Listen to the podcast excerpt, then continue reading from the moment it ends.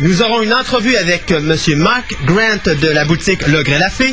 Entrevue avec euh, Monsieur Marc Nadeau de- du club Vortex. Et toutes les nouvelles de la semaine, tout ça et bien d'autres choses, après la pause.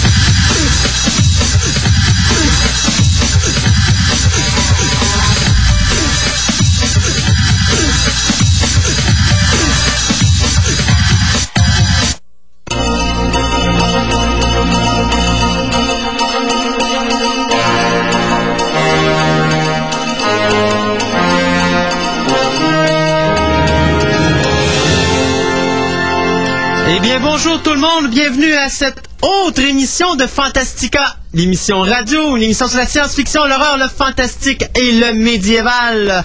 J'ai en face de moi Monsieur Godzilla en personne, 1963, bien sûr. Merci beaucoup, Monsieur Gaétan, de m'avoir apporté cette belle pièce de collection. Ok, tu me définissais pas moi, là, ok? Non, non, non, non, non, non, non, je, je, je, mais je parlais de cette magnifique petite figurine de 8 Ouais, pouces proportion gardée. Ah, Donc j'ai eu ma belle petite figurine Godzilla sur euh, le petit clavier d'ordinateur en face de moi. Euh, il est superbe. En plus, j'écoutais Godzilla versus Ebira ce matin, donc quoi de mieux, c'est à peu près dans la même époque. Là. Final Wars, moi. Oh, mais l'année prochaine. Ouais. C'est trop long. Mais voilà, il faut attendre jusqu'au euh, peut-être novembre, décembre l'année prochaine. À peu près à la même période que SOS Tokyo euh, est sorti. C'était quoi ça après ça? C'est en décembre. C'est en décembre, donc c'est ça. Donc ils vont sortir un an plus tard. Avec, qui sait, peut-être d'autres petits films euh, de la série, parce qu'ils sont pas tous sortis, il y en a encore. euh, Godzilla sur la série. 54 version japonaise, ce serait intéressant aussi. euh. J'aimerais bien avoir un coffret. Je- ça, C'est que J'ai rien contre Raymond Burr, mais il fait pas partie, mais il fait pas partie de Godzilla 54. moi, je te dirais, j'aimerais bien avoir le Godzilla original avec les, ver- les deux versions dessus. C'est-à-dire un oh, disque oui. double, la version américaine, la version japonaise, puis on se fera notre idée, mais ça serait le fun. Et je comprends pas qu'on le fasse pas. C'est probablement la seule fois que je vois un film sortir au cinéma, puis bâtin, ça le DVD sort pas aussi vite. Ça fait quoi, là? Ça, c'est sorti en début d'année? Lequel? 2005? Euh, 2004 plutôt, euh, Godzilla. Le 54? Ouais. Oui, en effet. C'est ça, donc, euh, puis c'est toujours, rien- il y a toujours rien annoncé euh, nulle part. Ça fait qu'à un moment donné, euh, C'est pathétique. mais très, surtout que c'était le 50e anniversaire, c'était le temps de le faire. Enfin, et bonjour mon ami Pierre à la console, toujours? Salut. Hey, aujourd'hui, on j'ai décidé de réserver une petite surprise. D'ailleurs, Gaëtan m'a montré le- la bande-annonce de l'épisode 3 de Star Wars. Et puis, arrête de baver, s'il te plaît, Gaëtan. Là, on va être obligé de laver les micros avant de partir si tu continues. Ouais, OK. Donc, euh, ben moi, ben pendant ce temps-là, je me suis dit, comme je savais que la bande-annonce sortait cette semaine, je me suis dit, ben, on va sauter à l'épisode 5 au niveau de la trame sonore. On a présenté l'épisode 1, on a présenté euh, l'épisode 4. Ben là, on y va avec l'épisode 5. Donc, aujourd'hui, musique, euh, Empire Strikes Back. Euh, back. En vedette, donc, on va s'amuser avec des Yoda, mais quand c'était pas balle de ping-pong. Et puis, euh, une couple d'autres petits thèmes intéressants. Donc, euh, une belle petite émission en perspective. On a aussi avec nous de la grande visite. Donc, on a Monsieur Mark Grant, la boutique Le Grès Lafay, qui va être avec nous aujourd'hui. Euh, tout comme notre ami Guy, qui fait un retour. L'enfant terrible. Hey, l'enfant terrible qui revient après quoi? Il va Six- dire l'enfant prodige, mais enfin. aussi. non, non, l'enfant terrible. Euh, qui revient après quoi? 6-7 ans de... de, de... Absence, Non, oui. 3-4 siècles, euh, puis 3 traîneaux à chien aussi. Non, ça fait quoi, là? Ça fait, euh. Ça vraiment au un moins 4-5 mois minimum. Je voudrais que je, je remercie euh, ma gérante adorée qui a réussi à me permettre d'être en vacances aujourd'hui. Ouais, hey, question face à part. Euh, Gérante adorée, c'est qui ça? ben, c'est quelqu'un que je connais très bien, que j'ai déjà eu en entrevue d'ailleurs, n'est-ce pas? Mais on n'abusera pas de cette bonne chose. Ceci dit, euh, non, mais c'est ta première émission ici cette année? Non. Cette année, oui, Euh, oui, cette année, oui, mais c'est pas la, c'est ta deuxième ici hein, dans les nouveaux studios. Non, plus que ça. Trois? Deux, troisième, facile. Trois max. Max, max, max. Max, faut pas trop t'en donner, là. Non, non. En donner, là. Non, non. OK. Juste assez. Et euh, aussi, bien, euh, finalement, je vais vous présenter euh, l'entrevue qu'on a fait à Concept avec euh, Monsieur euh, Marc Nadeau du club Vortex. Entrevue qu'on devait vous présenter la semaine dernière, mais pour une petite Les aventuriers euh, du disque perdu. les aventuriers du disque perdu. Eh bien, finalement, on l'a eu cette semaine. J'ai même mis un cadenas sur le disque. J'espère que j'ai pas oublié la clé pour le défaire, mais on devrait avoir cette entrevue-là. Donc, euh, tout ça, euh, bien, pourquoi ne pas le commencer avec euh, tout de suite euh, nos nouvelles? Et euh, tout de suite, pour commencer, je vous dirais que je vais sauter une petite nouvelle d'ordre québécoise qui nous touche tous. Euh, c'est l'Expo Science qui s'en vient. Euh, L'Expo Science qui va avoir lieu les 17, 18, 19 et 20 mars prochains Euh, à l'école secondaire, les compagnons de quartier, pourquoi est-ce que je suis au courant de tout ça? Ben, c'est parce que c'est ma job d'être au courant de tout ça. hein. Et parce que notre ami Stéphane et notre ami Sébastien, qui devaient être en onde avec nous la semaine prochaine, ben, ils pourront pas être avec nous parce qu'ils sont juges sur cet événement-là. Donc, euh, l'Expo Science Belle, euh, c'est la finale régionale de Québec et de Chaudière-Appalaches qui va avoir lieu à l'école secondaire des compagnons de quartier. Il y en a à travers le Québec au complet. J'ai pas toutes les dates, j'ai pas le calendrier au complet. Si vous voulez l'avoir, vous allez sur le site officiel de Expo Science. C'est le www.exposciencebelle, donc E EX P-O-S-C-I-E-N-C-E-S-B-E-L-L.qc.ca. Et à ce moment-là, vous allez dans la section, vous allez dans le calendrier, ils vont vous donner toutes les dates des différents emplacements. Il y en a à Trois-Rivières, Montréal, Québec. Écoutez, euh, ça couvre toute la province de Québec. Donc, pour nous, ici à Québec, Expo Science a donc lieu 17 mars de 8h30 à 11h30 et de 12h30 à 15h30. Le vendredi 18 mars de 8h30 à 11h30 et de 12h30 à 15h30. Le samedi 19 mars de 13h à 16h. C'est donc bien dommage, ils pas de monde parce que c'est en plein à nos heures d'émission radio. Et le 20 mars, donc euh, le dimanche de midi à 14h, ça se passe à l'école secondaire Les Compagnons de quartier, 3643 Avenue des Compagnons à Québec. Euh, puis en même temps, ben, si vous passez là, vous pourrez dire un gros bonjour de notre part à Stéphane et à Sébastien. Donc Sébastien est assez difficile à manquer dans une foule. Anyway. Ouais, oui, il est assez grand, hein? C'est notre Chewbacca de l'émission. ouais, comme dirait Chou. En si peu de mots. Oui. Alors, est-ce que plusieurs d'entre vous sont tannés de voir euh, Keanu Reeves au grand écran dans des films de science-fiction ou euh, trucs du genre Pas euh, trucs du genre? Particulièrement. Moi non plus. Non, pas encore. Bon, parfait, parce Ça que là, il va refaire une, une incursion dans le milieu, mais il va juste reculer dans le temps quelque peu. Il va dans le fantastique, il va pas dans la science-fiction. Ouais, regarde. Dans ma tête, science-fiction inclut toute forme de fantastique. Là, on peut s'ostiner longtemps sur la sémantique. Qu'est-ce que la Oui. science-fiction, oui. personnellement? Oui, hein, on part une table ronde là-dessus. Let's go. Ding, ding, ding. Non, OK. On est dans les nouvelles, merci. Oui, OK. Alors, cette fois-ci, euh, Ken Reeves prêtera donc ses traits au personnage de Sinbad, donc le personnage très populaire euh, des euh, Mille et Une Nuits. Euh, ce sera une réalisation de Rob Cohen pour un film qui va s'appeler Le huitième voyage de Sinbad. C'est en fait un autre genre de super-héros, celui-ci peut-être un petit peu plus moyenâgeux ou même bien avant le Moyen Âge. Euh, cette fois-ci, il se retrouvera euh, en Chine au 8e siècle et tombera amoureux d'une impératrice et euh, devra combattre un général rebelle au pouvoir surnaturel. Bien sûr, c'est les studios et les studios Columbia Pictures qui vont produire ce film qui sera écrit par Charlie Mitchell et produit par Neil Moritz qui est bien sûr un complice du cinéaste Rob Cohen. Euh, ainsi, Ken Reeves succède à plusieurs acteurs qui ont bien sûr prêté aussi euh, leur trait au, au fabuleux personnage, soit euh, d'abord et avant tout Douglas Fairbank Jr., Dale Robertson, Kerwin Matthews, John Philip Law et Patrick Wayne. Alors, euh, on n'a pas encore de date de sortie pour ce projet-là. De toute façon, comme c'est un projet qui commence, calculons 2007-2008, facile. euh, 2007, fort probable. Bon, les- ouais. Bon, c'est sûr, ça dépend toujours à quelle vitesse que tout ça s'écrit. Mais C'est surtout les effets spéciaux aussi, mais remarque qu'un gars comme Rob Cohen fait des films assez rapidement. Il est vite sur le piton. J'ai hâte de voir quel budget qu'on va y attribuer aussi, parce que ça, on n'en parle pas encore. Non, mais regarde, Cohen, à date, euh, il a quand même fait des gros films, hein, Fast and Furious, euh, c'est pas, c'est lui qui avait fait. Ouais, ouais, mais regarde, c'est des films, quand je parle des grands films, j'ai pas dit des grands films, j'ai parlé de films qui rapportent beaucoup au box-office. Si je me trompe pas, il y a- si je me trompe pas, c'est lui qui avait fait aussi Dragonheart, qui avait rapporté beaucoup d'argent au box-office également, donc, tu sais, veut, veut pas. Dieu merci. Euh, à force d'avoir des gros des gros montants comme ça au box office, ben veut veut pas, euh, t'as des gros budgets. Euh, bien moi j'ai, écoutez, je je je je- j'ai pas le choix de continuer avec une mauvaise nouvelle. Euh, Il y a quelqu'un, qui- ben ça m'a choqué un petit peu cette semaine. J'avoue que j'ai commencé mes nouvelles avec ça en pleine face, euh, donc ça a mal commencé. Ça a suivi avec deux autres qui m'ont tapé coup sur coup, euh, puis ça m'a mis quasiment par terre de mon siège ce matin. Mais ceci dit, une mauvaise nouvelle, la productrice et scénariste des films comme Halloween et Escape from New York, Deborah Hill, est décédée du cancer le 7 mars dernier, soit lundi dernier. Elle avait 54 ans. Euh, pour ceux qui connaissent un petit peu les films de John Carpenter, ben, vous pourrez deviner que Deborah Hill l'a suivi pratiquement tout le long de sa carrière. Elle a commencé pratiquement en même temps que lui. Elle a commencé sur Halloween. Et c'est une grosse surprise parce que d'abord, une personne savait qu'elle était atteinte du cancer. Personne ne savait qu'elle était euh, ou qu'il y avait des risques qu'elle euh, décède. D'ailleurs, elle travaillait actuellement avec Carpenter euh, et un autre individu dont le nom m'échappe sur le remake de The Fog. Et elle, était en train de travailler justement sur la production d'un- d'une série de films aussi fantastiques. Donc, ça fait très drôle de voir ça ce matin, le de fait qu'elle soit décédée lundi dernier. Ce qui est drôle, petite anecdote amusante avec Deborah C'est que si vous connaissez Halloween, vous savez déjà dans quelle ville elle est née aux États-Unis. C'est-à-dire qu'elle est née à Haddonfield.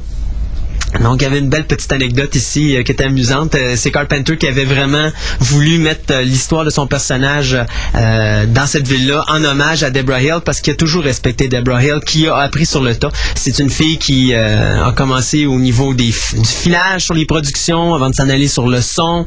Enfin, elle a tout fait la technique jusqu'à tomber productrice. Et donc, elle a atteint une expérience que peu de gens ont pu atteindre dans le métier. Et c'est une des rares femmes qui a su se démarquer dans le domaine de la production. La seconde qui me vient en tête, euh, en tête pardon, étant, euh, mon Dieu, euh, l'ex-femme de James Cameron. Puis le nom m'échappe juste pour mal faire. C'est elle qui avait réalisé Terminator. Mais plutôt qui avait produit Terminator. Gail Hurt. Gail Ann Hurt, effectivement. Donc, c'est quand même une mauvaise nouvelle là, dans le domaine du cinéma. Juste pour vous donner un petit peu les quelques films qu'a touché Deborah Hill au niveau de la production, ben, bien sûr, je vous le disais tantôt Halloween et Escape from New York. Il y a aussi l'original, le film original de Euh, de 1904 euh, 1979 ou 1980, c'est 79 de Fog je crois, ou 80, en tout cas, c'est 79-80. Euh, Escape from LA, bien sûr, parce que c'était du Carpenter. C'est elle qui avait aussi produit les films Heartbreak Hotel, qui touchent pas vraiment notre milieu, mais aussi de Fisher King, que vous devez vous rappeler avec Robin Williams et... Euh, mais non, j'ai de la misère avec mes noms aujourd'hui. Jet Bridges. Monsieur, je t'allais chercher le The Fisher King, oui. Euh, et donc, elle a aussi euh, produit le film Dead Zone, de, basé sur ben, le film de Cronenberg, Dead Zone, basé sur le roman de Stephen King. On parle pas bien sûr de la mini-série. Donc, euh, une grosse perte à Hollywood, Madame Deborah Hill qui est décédée donc le 7 mars dernier après 13 mois de combat contre le cancer. Bon, alors, euh, on va plonger dans l'horreur. Je ne sais pas si vraiment l'annonce en soi en est une, mais enfin, euh, le sujet est vraiment horrifiant. Puisque cette semaine, euh, il y a des euh, rumeurs qui ont sorti sur Internet concernant le fait qu'un certain Quentin Tarantino serait intéressé à faire un onzième Jason. York. Ah, oh, shit! Hey, non, c'est quoi là? Faut que, il faut falloir que Jason apprenne le kung fu maintenant? Ça, ça serait drôle. mais je pense pas que ce serait tout à fait dans le moule. À quand Bruce Lee versus Jason? Ou Jackie Chang versus Jason? Non, là, Non, ça- Jackie est là, pas à la hauteur. hein. Pourquoi pas Ke- Keanu Reeves contre Jason? The Matrix? Ouais, ouais, Oui, ouais. oui, dans, dans l'univers de la matrice, ça pourrait être drôle. Yuck. Mais en réalité, c'est plus qu'une rumeur parce que Quentin Tarantino l'a confirmé sur son site Ben, web. il aurait, il aurait fourni un, euh, un synopsis d'une quarantaine de pages ou un petit résumé d'une quarantaine de pages de ce qu'il serait intéressé à faire avec la franchise. Euh, pas besoin de te dire que, connaissant le style Tarantino, ça risque de couler à flot et... Ouais, ben, la- l'affaire là-dedans, c'est que ça peut autant être génial comme ça peut être hyper plate. Si on pense à From Dust Till Dawn, je pense que c'est vraiment un ensemble des deux. C'est-à-dire, le début est super plate, mais quand ça se, comme- ça se met à couler, c'est vraiment T'as génial. pas vu beaucoup de films de Tarantino. Je les ai toutes mais- vus, les films de Tarantino. Pourtant, le début du film fait très Oui, Tarantino. et- mais on, la on- fin est plus, on- on euh, comprend, on, on comprend que dans le cas de From Dust Till Dawn, ce qui était vraiment intéressant dans ce film-là, c'est vraiment à partir du moment qu'il rentre dans le bar From Dust Till Dawn. Ouais, ben, c'est là que ça commence à être... Là, ça devient juteux. Ouais, c'est sûr, c'est sûr. Mais enfin, euh, connaissant euh, la prédisposition à Tarantino à beurrer la tartine épaisse, eh bien, son Ultimate Jason Voorhees movie pourrait être euh, assez, assez violent. En tout cas, ça va être drôle. Pour l'instant, on parle d'une coproduction de New Line Cinema et Paramount. Parce que on oublie façon, ça. les droits sont... Ah, ah, non, on oublie ça. Ça, c'est moi, Ah. c'est ma faute. J'ai oublié. Là, la personne qui a écrit ça a fait une erreur. Je l'ai repris sur l'anglais, mais Paramount n'est plus impliqué dans les Vendredis 13 depuis le 8e. Ils n'ont plus les droits des Vendredis 13 depuis le 8e. C'est New Line qui a C'est New Line qui ont une, une option là-dessus, mais une option, d'habitude, ça a une limite. Non, non, non, non, au non, non, ils ont, non, non, ils n'ont pas d'option. Ils ont les droits de Jason Voorhees, la seule chose, ils n'ont pas les, ils ont les droits du personnage, mais ils n'ont pas les droits des huit premiers films. Paramount a le droit de faire ce qu'ils veulent avec les huit premiers films parce que ils ont payé pour ces films-là, ils les ont produits, c'est à eux autres, tant qu'ils sont qu'ils laissent pas ces droits-là. Regarde, on va s'ostiner encore sur quelque Mais chose. regarde, je te dirais la- T'as pas la vérité, j'ai pas la vérité de ce côté-là. Mais en temps normal, quand tu donnes quelque chose du genre, tu ne donnes pas euh, le contrôle total. C'est une option. Je vais non, mais dans le cas de Jason Voorhees, ça, je vais te dire l'histoire véridique parce que je la sais. Euh, Paramount a laissé tomber les droits, mais ils ont gardé les droits de leurs huit films. Ben oui, ça c'est OK? normal. Là. Bon, mais le personnage de Jason Voorhees appartient à New Line. Et ça, ça s'est fait à l'époque que New Line ne faisait plus d'argent au box-office. Paramount ne, ne voyait pas l'utilité de garder ce personnage-là. Et c'était à l'époque du conflit entre Freddy versus Jason. Et c'est à l'époque où est-ce que, c'était, je crois, dans les années 97 à peu près, 98, que là, vraiment, on mettait l'accent d'avoir une rencontre Freddy versus Jason. Et on a acheté les droits du personnage. Et juste pour confirmer ce que je te dis, c'est très simple. Quand McFarlane va acheter les droits de son personnage pour faire des figurines de Jason, ou que NECA va acheter des droits pour utiliser les- l'autorisation pour faire des figurines de Jason, c'est pas Paramount qui vont voir, c'est New Line Cinema. Ouais, parce que c'est eux autres les propriétaires des droits actuellement. De Jason Voorhees pour actuellement, oui, mais c'est eux qui ont acheté les droits. Donc les droits leur appartiennent parce que ça appartient pas à Sean S. Cunningham. Ça appartient, à- ça appartenait à Paramount et Paramount s'est débarrassé des droits, mais dans le contrat, il y a une, euh, il y a un paragraphe qui dit comme quoi qui garde les droits du personnage pour les huit premiers films. Autre chose, si tu regardes, mettons que tu prends les making of qu'il y a sur les films de Paramount, tu vas voir des séquences des huit premiers films, tu verras pas des séquences du 9 et du 10 et de Jason versus Fred, de Parce que ça appartient à New Line. Mais le personnage de Jason, et d'ailleurs tu remarqueras que Jason a été modifié quand il est arrivé à New Line, le personnage de Jason comme il existe, comme on le connaît, appartient à Paramount. Le nouveau personnage de Jason modifié, sa soute étant changée, elle n'est plus euh, vert gris, mais elle est rendue maintenant un peu beige euh, beige brun là. Euh, ils Bon, ont- ça, c'est des choses qui changeaient quasiment d'un film à l'autre, fait que ça n'a plus vraiment d'importance rendu là. là. Mais dans l'ensemble, les, les costumes de Jason étaient demeurés passablement les mêmes. De, parce que de toute façon, si tu calcules à partir du quatrième, il n'a pas changé de costume. Entre le 4 et le 8. Il a le même costume. Il est modifié un petit peu, là, mais c'est quand même le même costume. Dans le 9, ils l'ont modifié au complet parce qu'il n'y avait plus le droit d'utiliser ce costume-là parce que le look de Jason appartient à Paramount pour les 8 premiers films. En tout cas, C'est bien touché les droits d'auteur, mais ça là-dessus, là, euh, on se trompe pas. personnellement, je trouve ça large pas mal, là, mais enfin. Alors, toujours, euh, toujours est-il que les fans doivent euh, quand même modérer euh, l'enthousiasme euh, qu'ils ont envers ce projet-là, étant donné que quand même euh, M. Tarantino a déjà annoncé plusieurs projets qu'il devait faire, dont un qui devait se passer pendant la Deuxième Guerre mondiale, et pour ensuite dire qu'il voulait faire un film de kung-fu euh, tourné en mandarin et doublé en anglais pour donner un peu plus l'air kitsch à son produit. Alors, euh, pour l'instant, puisque ces deux projets-là n'ont pas commencé à voir le jour, ben, on est encore euh, dans la zone grise. Euh, moi, je vais. Vous savez, bon, on a eu euh, Scary Movie 1, on a eu Scary Movie 2. On a eu Scary Movie 3, puis on vous avait parlé qu'il y aurait probablement, fort certainement, un Scary Movie 4. Sauf qu'à un moment donné, ben, Anna Faris avait dit, écoutez, euh, j'ai fait ma part dans les, dans les euh, Scary Movies, j'ai fait les trois premiers, ça m'intéresse plus, je veux plus rien savoir. Mais il semble que l'argent était trop bonne pour elle, puisque pour 3 millions de dollars, elle a décidé de revenir dans Scary Movie 4, qui sera de nouveau produit par Dimension Film, de nouveau réalisé par David Zucker, celui qui a réalisé le troisième film de la série, et de nouveau écrit par les scénaristes du troisième chapitre de Scary Movie, soit Craig Mazin et Pat Prout. Proust, Proust, Proust, Proust, Proust. C'est bien ce que je me disais.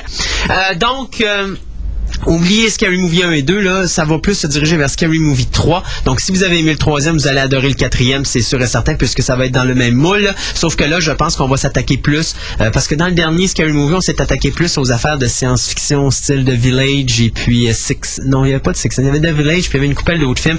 Il y avait Signs, si je me trompe pas. C'est ça, on s'est attaqué à Signs, on s'était attaqué à euh, tous les films qui avaient un rapport avec la science-fiction, les, les noms m'échappent. Mais le quatrième, on est supposé s'attaquer aux super-héros, donc il restera à voir ce qu'on va faire avec ça. Mais connaissant David Zucker qui nous a donné Airplane et puis Top Secret et euh, Top Gun, euh, pas Top Gun, mais c'était Hot Shots qui était une satire de Top Gun, euh, ça risque d'être rigolo.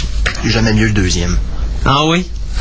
Part 2, Part 2. Ah, Hot Shot Part 2. Ok, Oui. je pensais que tu disais le deuxième Scary Movie. Ah, j'ai jamais touché à cette, à cette série-là. Ça m'intéresse, mais pas du tout. Le troisième, je te dirais préférable aux deux premiers. OK. Moins, moins axé sur la nuit. Ouais. a dû aider beaucoup. C'est ça, parce que le, le problème des deux premiers, il y a des bons gags dans le premier, il y a des bons gags dans le deuxième, mais c'est trop axé sur la sexualité, ce qui fait que ça, ça devient de l'humour gras au lieu d'être de l'humour amusant. Mais euh, il y a des bons gags, par exemple, dans- surtout sur Scream, dans le premier, là, il y a des gags qui sont méchamment drôles. Mais c'est ça, le problème, le gros problème, c'était ça, c'est l'humour gras de ces individus-là qui est trop axé sur la sexualité. Puis à un moment donné, bon, il y a des gens qui aiment ça, mais moi, personnellement, c'est pas le style de film qui m'intéresse bien gros. De toute façon, c'est probablement la raison pour laquelle je n'étais pas trop intéressé. Hmm. Euh, quand je veux un film dans lequel on fait des allusions euh, sexuelles, ben garde, je vais aller me taper les American Pie ou une couple de... Ou les, Flash Gordon. Ouais, Flash Gordon, ça peut faire la job. Hey, euh, j'ai oublié une petite nouvelle, par exemple, c'est juste pour vous dire que le tournage du quatrième chapitre de Scary Movie commence en juillet. Faut oublier ça. Là, on va-tu avoir euh, Charlie Sheen dans celui-là ou Emilio Estevez? Ben là, avec la séparation annoncée entre euh, Charlie Sheen et puis Denise Richards, j'en doute très fort. Sait-on jamais. Il aura peut-être besoin d'argent pour payer sa pension. Peut-être. Ouais, maintenant que là, tu sais, mais c'est le fun, hein, ils se séparent, mais euh, disons que Denise a eu son premier bébé, elle est enceinte du deuxième, puis là, la séparation. J'ai hâte de voir hum, ce qui va se passer. Je suis pas sûr que c'est vraiment de notre ressort. anyway. on commence Non. pas à faire de la petite rumeur. Non. On n'a pas besoin de ça. Non. Voilà. Parce que je pourrais t'en sortir un autre, mais... Oh non! Quoi, tu vas pas me parler que Brad et Jennifer euh, sont Ah, venus non, ensemble? C'était dans les journaux Ah, toute la ah, semaine. ah, ben, C'était c'était encore une autre histoire de genre-là, par exemple, parce que Chanel et Elisabeth se séparent de Ben oui, ben oui. Ben, j'ai pensé à toi. C'est plus intéressant. C'est plus intéressant. Je pense qu'on a seulement deux heures, là. Faudrait. OK, OK. En réalité, on a 1h55 parce qu'on s'est fait sauter 5 minutes en début d'émission. Bon, alors, euh, cette semaine, euh, Sci-Fi Portal ont interviewé euh, Eric Jendranson, euh, qui serait l'écrivain du 11e Star Trek, et qui a révélé certains détails, euh, dont, entre autres, euh, l'idée qu'on arriverait avec une nouvelle panoplie euh, de personnages, donc, nouvelle, euh, nouvelle panoplie d'acteurs en même temps. Tu me le diras quand il faut que j'aille chercher le barf bag. Tu devrais déjà l'avoir en main, pourtant. Je peux-tu utiliser le tien? Non, merci. Ah, OK. Il y a encore du stock dedans, alors. Bon, OK. Euh, Bien sûr, euh, dans la notion qu'on nous amène avec ce film-là, maintenant, on va faire un petit retour en arrière de 160 ans, et ceci 160 ans avant la naissance de Kirk, donc possiblement autour de 10 à 20 ans après le vol inaugural du Phoenix dans Star Trek First Contact.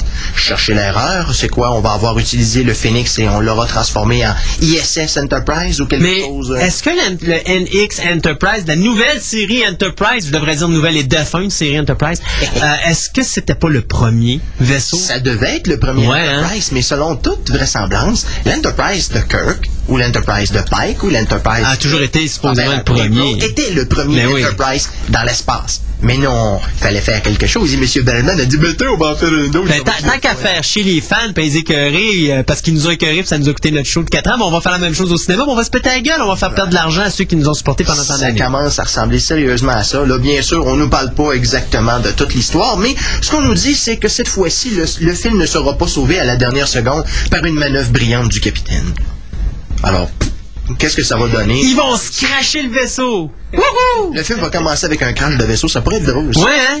Tu sais, t'as à peine 30 secondes de film, puis t'as le générique du début et le générique de la fin avec une petite explosion entre les deux. Génial. C'était la tentative du départ du premier vaisseau dans l'espace de, de la Fédération. Psh, Bouge pas ce bouton-là! à peu près ça. Enfin, euh, il dit qu'il veut quand même mettre la barre un petit peu plus haute euh, que dans les films précédents et bien sûr aller où personne n'est jamais allé. Ah oui. ça sera pas dur, il y a personne qui a été nulle part euh, si on Parce se que, fie disons, à- depuis un bon bout de temps, hein, les, les séries de Star Trek, ça va vraiment euh, Ah, c'est épouvantable, c'est épouvantable. Ah, vous savez, vous, vous comprenez maintenant pourquoi je vous disais que c'était de claque en claque ce matin? C'est épouvantable. Euh, moi, je vais vous parler de The Mangler Returns. On en a parlé le mois dernier, je pense. C'est la troisième partie du film de Mangler. C'est, oh, dois-je dire, magnifique avec un, un mordage de dents incroyable. euh, Avec la lèvre. Ouais, ok, c'est beau. Euh, The Mangler Returns, qui est le troisième film donc, de la série. Euh, le tournage euh, du film qui va être tourné pour la vidéocassette, ou si on pourrait dire pour le DVD, commence cette semaine en Colombie-Britannique et mettra en vedette notre ami Reggie Bannister, qui est Reggie Bannister? Ben, c'est Reggie dans Phantasm, la série. Mhm. Et d'ailleurs, on va vous en reparler. Ça, c'est une autre nouvelle qui cognait dur euh, cette semaine. Donc, euh, Reggie Bannister va être un des acteurs principaux avec euh, l'actrice Amy Brooks. Il va y avoir aussi euh, Chuck Parello. Euh, Parello, on l'avait vu dans The Hillside Strang- Strangler. Je connais pas. Et euh, en ce qui concerne Madame Brooks, ben on l'avait vu dans Monster Man du réalisateur Michael Davis. Si vous ne savez pas c'est quoi, on est deux, moi non plus. Euh, la réalisation du nouveau Mangler eh bien va être faite par Matt Cunningham et euh, Eric Garner qui a également écrit le scénario. Donc deux réalisateurs pour réaliser ce troisième chapitre. Oh là là que ça doit être difficile à faire. Donc vous devriez deviner d'ici là Ça que... devrait pas être si dur. Après tout, on a eu deux exorcistes pour le prix. Ben, enfin, non. Non, on l'a pas encore eu. Il s'en vient. Il s'en vient. Mais effectivement, on va avoir deux exercices pour le prix d'un. Donc, The Mangler 3 s'en vient en vidéocassette. Ça, ça veut dire attendez-vous à un film très rapidement sorti cette année ou plus tard, euh, début de l'année prochaine. Ça, c'est sûr et certain. Bon, ça arrive souvent. Regarde, Manting euh, s'en vient à Sci-Fi Channel à la fin avril, puis il va sortir en DVD pas longtemps après. Oui, ben ça, euh, il, avait, il devait sortir au cinéma, puis finalement, il, avait, il était revenu sur leur décision de le faire. Probablement trop bon. Ouais, exactement. Euh, une petite dernière tombante? Je peux certainement faire ça. Eh bien, il semble que nos quatre amis fantastiques vont avoir réussi à faire bouger la compétition. Voilà qui est fort amusant. Je pense que euh, Samantha a eu pitié des Fantastic Four, puis elle s'est dit, oh, je vais aider Sue Richards, je vais lui laisser la, la place. Puis Ben, mettons que, excuse, mais Sue Richard fait peut-être un peu plus la job que Nicole Kidman, tant qu'à moi, là. Même si j'aime pas euh, particulièrement Jessica Alba, garde, euh, oui. elle fait quand même plus la job que J'ai vu, une- vu des photos, puis à date, j'avoue que le look, est- le look est elle a pas pire. Bah, personnellement, j'aime pas le hairdo qu'ils ont donné, là. La, la, la chevelure de, de Susan Richard, il aurait pu penser peut-être à quelque chose d'un peu mieux que les cheveux raides, là. Moi, mais là, t'es plus dans les années 70. Non, non, non, mais je veux dire, regarde, je sais pas, ça ressemble pas à Jessica Alba. J'ai vu des looks peut-être un petit peu mieux que ça, euh, juste dans Sin City. euh. Ouais, ben oui. Ouais, sauf que là, ils veulent respecter quand même le comique, fait qu'ils la mettront pas brune. là. Ben non, ben non, je parle pas de la mettre, garder les cheveux blancs, les, les cheveux bruns non plus, là. Ben, ils vont pas y mettre les cheveux courts.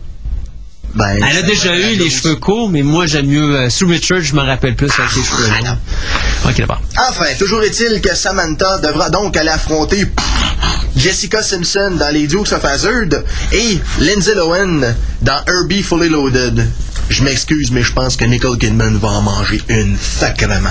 Euh, je suis pas sûr. Ben, je te dirais que pour les flots, euh, Lindsay Lohan et peut-être pour une certaine... Non, pour toi, Lindsay Non, Lohan. regarde, OK, pour une certaine génération d'hommes Ok, qui voient, ouais, ok, ouais, ouais, qui voient Lindsay Lohan le futur de la femme, femme fatale. Ok. Euh, ah, ça risque de ratisser assez large. Mais Nicole Kidman, hein? Oh, come on. J'adore. Non, non, elle là, là, regarde. L'ex-femme de Tom Non, Cruise, je là. sais, mais qu'est-ce qu'elle fait dans, dans le... Elle fait, euh, Ça fait Samantha dans, euh, La sorcière bien-aimée. La sorcière bien-aimée. Bon, parfait, merci. Guy, ça fait combien de temps que t'étais pas ici en émission? C'est lui qui me traitait de vieux pops tantôt, là. Ouais, exact. J'arrête juste pas de travailler, puis je peux pas vous écouter samedi parce que... Non, non, non, mais ça fait combien de temps que t'es pas à l'émission? Trop longtemps. C'est la raison pour laquelle ça fait longtemps que t'es pas à Ah! l'émission. Ah, oh, mon cœur. Alors, finalement, Fantastic Four se ramasse donc seul le 8 juillet, euh, bien sûr en ayant laissé la place euh, à War of the Worlds qui va ouvrir euh, la fin de semaine du 29. 29 juin. Euh, face, non, c'est vrai, pas face, ça va être vraiment seul, aucune compétition, donc euh, une semaine pour faire tout son cash avant que les Fantastic Four rentrent dedans. Euh, le film de Universal, euh, Skeleton Key, qui devait ouvrir quelque part dans cette Ben, C'était la même journée aussi. La même journée que War que, Fan- Fantastic Four. Fantastic Four? OK. Alors, il a été repoussé au 12 août, alors euh, Il est tout seul. Ça va être pas pire. Il est tout seul. Ben, ben là. Il y a plein d'autres petits films probablement qui vont commencer Mais pour en moi, même pour moi, 20th Century Fox sont allés cogner aux portes puis ont dit, écoutez, ayez pitié de nous, s'il vous plaît. On a peur du film Skeleton Key de Universal que personne connaît puis Mais ce que, ce que je trouve bizarre, par exemple, c'est qu'il y a un autre film de super-héros qui sort à cette, à cette période-là et on n'entend pas beaucoup parler encore. c'est quoi? Batman Begins. C'est vrai, mais on a plein de photos sur le net, mais l'histoire est pas mal gardée secrète pour pas briser le punch euh, de la sortie. Là. Mais les photos, on en a en quantité industrielle sur le net. Si vous en voulez, regardez, j'ai trois posters à la maison, puis euh, les photos du film, puis le Batmobile, je l'ai à peu près en 18 000 exemplaires, que j'aime pas d'ailleurs, mais enfin.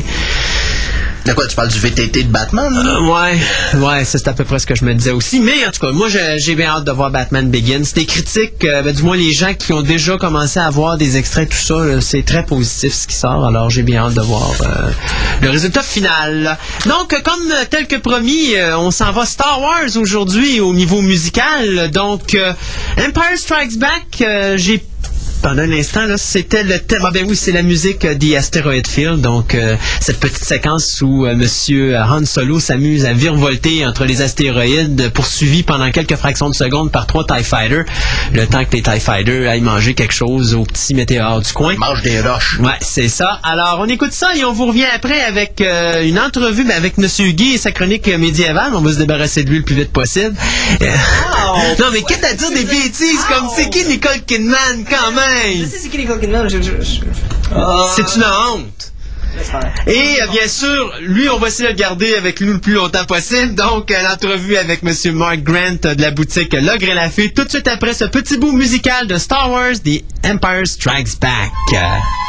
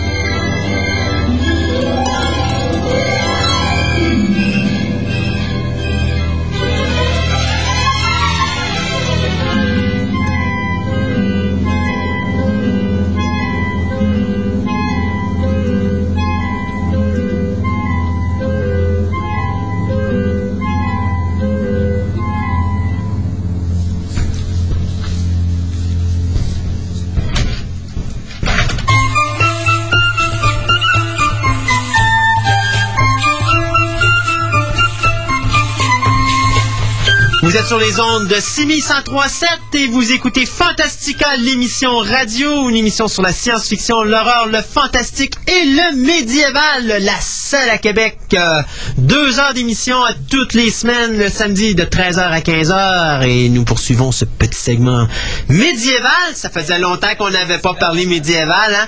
Alors, le retour de Guy et sa chronique. Euh, ça va bien? Super bien. En forme? Un samedi. Ben oui, hein, hey, qui est tout perdu là. Oui. Non, sérieusement, hier, j'étais comme. On est vendredi, hein. Oui, ok, d'accord. Je travaille pas. mais, euh, Yeah. Ça ça ça fait du bien. Good. Bonjour, Marc. Mais là, c'est ça, il faut l'annoncer, la, la- la venue de M. Mark Grant de la boutique Ogre et la Fée. Donc, Guy nous a amené cet invité, euh, question de, de faire une petite entrevue et question de savoir un petit peu qu'est-ce que la boutique L'Ogre et la Fée. Fait que, Entre autres choses, oui. Alors, euh, je, comment je peux commencer mon entrevue? Bonjour, Marc, ça va bien? Ben oui, ça va bien, Guy. euh, Marc, bon, premièrement, pour les gens qui ne savent pas, t'es- copropriétaire ou copropriétaire de... Copropriétaire. Copropriétaire avec... Copropriétaire avec... Avec euh, mademoiselle Sonia Plourde. C'est ça, c'est le nom de famille que je n'étais pas certain. Mhm. Qui est situé au 1 rue Saint-Jean, c'est bien ça? Oui, c'est bien ça. Donc, coin Salaberry, Saint-Jean, pour ceux qui ne le savent pas. Effectivement. Euh, ça fait un certain temps, je peux quoi dire, ça doit faire quoi? 4 ans et demi, 5 ans, Euh, je ben, connais facile? L'en- L'entreprise existe depuis bientôt 5 ans. En fait, dans un mois juste, ça va faire 5 ans. Bonne fête à vous. Non, c'est correct, t'attendras un mois pour nous c'est Tu peux chanter en ondes si tu veux, c'est correct. Donc, euh, c'est ça. Ça fait à peu près 4 ans que je vous connais, vous, en tant que, que- que designer. Et euh, je dois dire, pour les gens qui ne vous connaissent pas, que le stock que vous faites est vraiment assez extraordinaire. Mais Ben, pour revenir à faire ce stock-là, il faut avoir une passion. Il faut être vraiment intéressé par ce qu'on fait. Puis d'où est-ce que ça vous vient, cette passion-là? Euh, ben, la passion pour le, le- le- comme Moyen le, Renaissance. le style Moyen Âge Renaissance, ben, comme, comme plein de monde en fait, c'est parti euh, beaucoup de ma lecture du Seigneur des Anneaux. Comme c'est, presque cliché de le dire, là, mais euh, c'est quand quoi, j'avais 11-12 ans, j'ai, eu ça, puis ça, ça sauté. Puis après, je me suis intéressé au fantastique, puis aussi après au, au Moyen Âge, la Renaissance, c'est plus à, plus à l'historique. là. OK. Donc, c'est comme ça que tu as, tranquillement pas vite, grâce à notre ami Tolkien qui en a inspiré plusieurs, tu t'es amené à t'intéresser à ça. Mais de, euh, de partir de l'intérêt pour le Moyen-Âge, la Renaissance, à confectionner des vêtements euh, de façon euh, professionnelle et super adéquate, comment est-ce qu'on en vient jusque-là? C'est, comment est-ce que, c'est quoi le cheminement exact? Ben, en fait, nous autres, ça, ça a commencé, ben, moi, pour ma part, euh, j'ai commencé en me faisant mes propres costumes. À base, je travaillais beaucoup plus le cuir que les, les vêtements. là. Les vêtements, j'avais pas du tout une qualité professionnelle. euh, il, il y a longtemps. Je m'en faisais pour moi, puis ça allait. Puis, euh, il y a Sonia, qui est euh, mon associée. Puis, elle, elle faisait des, des vêtements, elle faisait de la couture depuis longtemps. Euh, qui s'intéressait beaucoup aussi euh, au Moyen Âge. Elle aussi, euh, à cause de Tolkien, mais oui. Puis, euh, Donc, c'est comme ça, en- de, de fil en aiguille, vous êtes, vous en êtes venu à vous associer et à faire des vêtements en cuir et euh, tissu pour le Moyen-Âge Renaissance. C'est bien ça? Ouais, c'est ça, ça, ça ben, Sonia, Sonia, pendant longtemps, l'a fait pour, euh, pour elle-même, puis Ok. pour ses amis autour. Ensuite, ben, elle, elle a une formation là, en, en design de mode. OK, donc ça aide Qui- beaucoup à faire des patrons et des, vêtements intéressants. Ça aide à avoir le petit fini professionnel. là. OK. Et quand vous êtes, je m'excuse, mais quand vous êtes associé, vous n'avez pas parti de votre entreprise tout de suite, donc vous avez dû faire des costumes avant de bâtir Ben, cette entreprise. Ouais, mais chacun de notre côté, c'est sûr qu'on a fait là, pour les, les amis, les gens autour. Euh, puis on a de, de plus en plus de demandes. Fait que finalement, là, on a euh, démarré une entreprise euh, de confection de costumes et de- OK. et d'accessoires. Est-ce que c'est la seule à Québec? Euh, qui fait ça? Euh, La première? Je veux dire, au moins, au moins on dirait québécoise, là. Non, je peux. On peut pas dire ça. Il y en a d'autres qui font là, des, euh, des vêtements là, euh, dans ce style-là au, au Québec. Il y, en a, il y en a même plusieurs, en fait. Là. Euh, à Québec, euh, c'est- il y en a beaucoup qui font de la location de costumes, ce qu'on fait pas du tout. Euh, Il y a. euh, qui font des, des vêtements d'inspiration médiévale, Nouvelle-France, gothique. Il y en a d'autres là, comme. euh, Bon, sans les nommer, mais je veux dire, je, je voulais juste savoir si ça vous étiez quelque chose d'unique, là. euh, Malheureusement, pour la, non. pour la conception des costumes euh, médiévales, mais dans la ville de Québec, là. Ouais, ben non, je peux pas, je peux pas prétendre qu'on est, qu'on est les seuls. Là. Mais c'est sûr que chaque, chaque designer, ben, à Québec, à ce que je sache, il y a personne qui fait vraiment du costume euh, historique, à proprement parler, là, utilisant des patrons d'époque, avec des techniques de l'époque. Euh, Il y a personne, je crois, qui le fait commercialement. Euh, mais c'est ça, là, il y a. euh, Il y en a- personnes il y en a plusieurs qui font du vêtement d'inspiration historique. là. OK. Comme on- c'est on chose que j'ai remarqué, vos vêtements sont beaucoup plus d'inspiration historique et souvent beaucoup plus réalistes et proches de la réalité de ce qu'on peut voir dans les gravures puis dans les, les ouvrages de référence médiévaux que beaucoup beaucoup d'autres vêtements qu'on peut retrouver. Entre autres, je me souviens de, de quelqu'un qui s'est fait faire des bottes en cuir puis que euh, t'es fait avec des chevilles de bois à la manière traditionnelle. Euh, où est-ce que tu as eu cette formation-là ou est-ce que tu l'as développée par toi-même? Ouais, ben moi, je, le travail du cuir, j'ai vraiment appris là, en, en autodidacte, là, euh, en lisant des livres surtout. Euh, c'est ça, là, parce en fait, comme, comme beaucoup de monde, j'ai commencé par aller chercher sur Internet pour euh, trouver des sources, puis après, ben, euh, comme Internet n'est pas vraiment une- toujours une source fiable, ben, je me suis référencé par après dans des, des livres, puis des, Des ouvrages de référence. des ouvrages de référence là, plus... Donc, euh, ce que vous si- disiez tantôt, c'est que euh, vous faites pas nécessairement juste du traditionnel. Donc, vous êtes capable de faire d'autres choses aussi. Non, ben on fait. euh, nous autres, ben, on, on fait beaucoup d'autres choses, mais des choses qui n'ont pas du tout rapport, là, comme on fait des costumes de danse ou des. euh, on a déjà fait des, costumes de. des spectacles de danse contemporaine qui avaient un look plus. presque robotique que, médiéval. C'est autre chose, mais.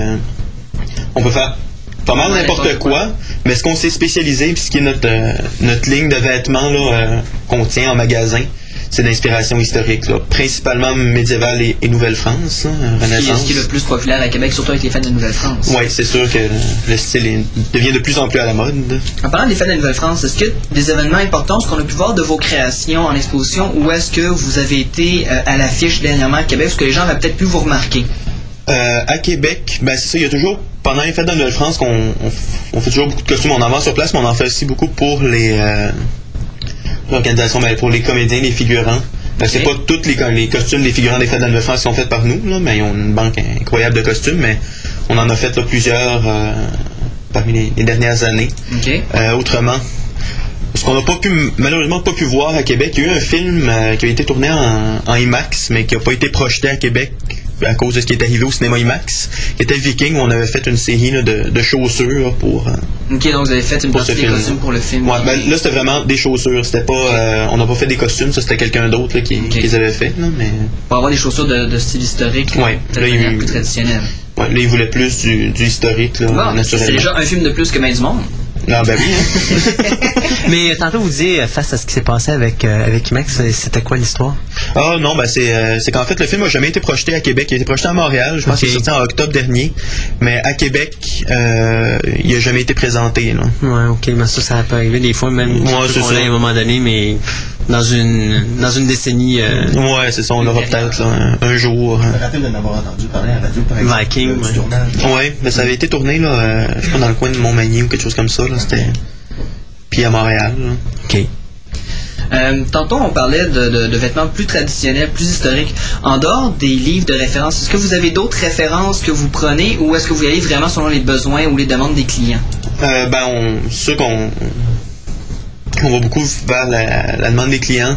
Euh, nous autres, nos, comme nos inspirations pour créer nos modèles, euh, ben, on s'inspire beaucoup des livres là, d'histoire du costume. Euh, on regarde beaucoup de films, comme tout le monde.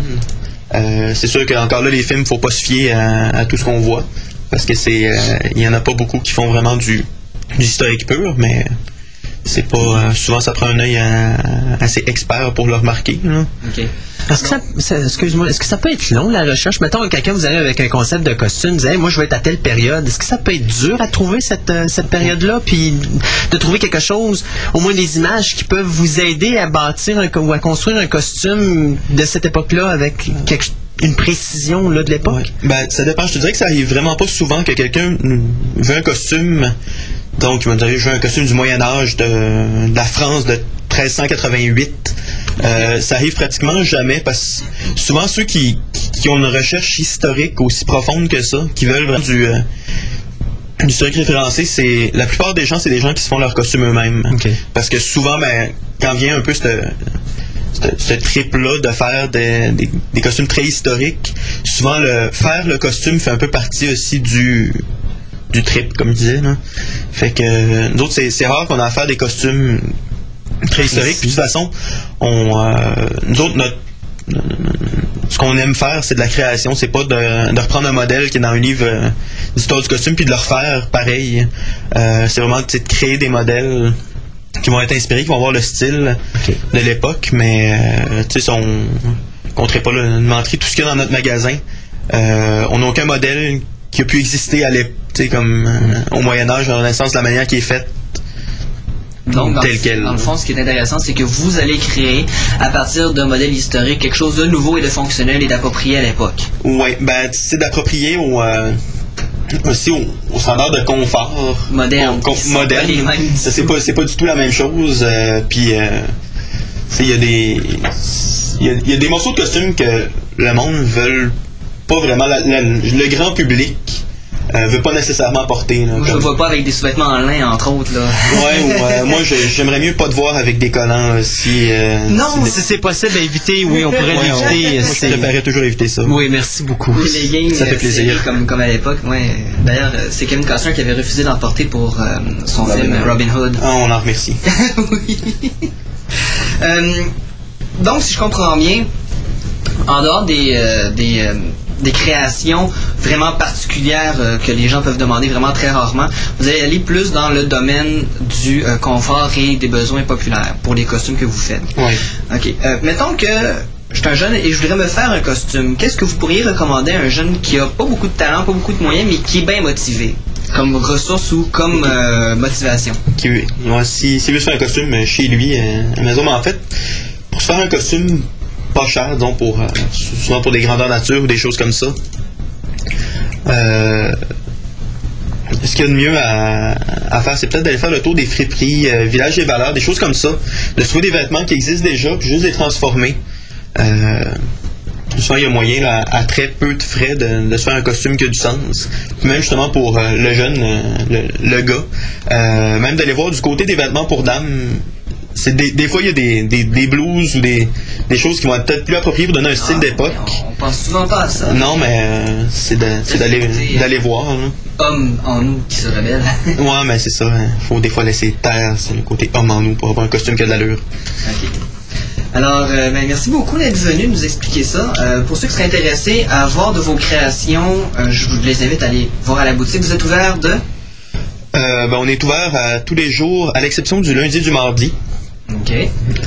De quelle heure à quelle heure? Euh, ben, c'est un peu complexe, mais règle générale, là, euh, à partir de 11h tous les jours sur semaine jusqu'à le mercredi 18h, le vendredi jeudi euh, jusqu'à 19h30 en tout cas pour l'hiver. Pour l'été, on est ouvert un peu plus tard. Puis les fins de semaine. Alors, je vais rappeler l'adresse pour ceux qui euh, se demandent où est-ce que c'est, encore une fois. C'est au 1 rue Saint-Jean, donc au coin Salaberry et Saint-Jean. Euh, Peut-être juste mentionner aussi, vous avez des armes, de- des armes pour le combat, des armures, des armes de cuir, ce genre de choses-là. Ouais. Des bijoux. Alors, n'hésitez pas à les voir. Puis, euh, merci beaucoup, M. Graham, d'être venu nous voir aujourd'hui et de nous faire partager cette passion pour le costume du Moyen-Âge et de la Renaissance. Mais pas de problème, ça fait plaisir. Moi, juste avant de finir, euh, parce que je suis toujours un, un briseux de party, là, je sais que vous étiez prêts à vous en aller, mais moi, je vais avoir une question. Euh, D'abord, votre boutique, vous en avez juste une? Oui. OK. Vous avez un endroit de travail, par exemple, qui est à part, ça? Euh, non, qui est quand même, en fait, Ok, c'est un- atelier boutique. OK. Euh, Il y a la, la partie boutique qui est à l'avant puis à l'arrière. Il y a euh, toute la, la partie atelier, tissu, machine à coudre, etc. Avez-vous un site web? Euh, bientôt. En fait, qui est en construction présentement. Euh, J'espère d'ici un mois qu'il soit en ligne.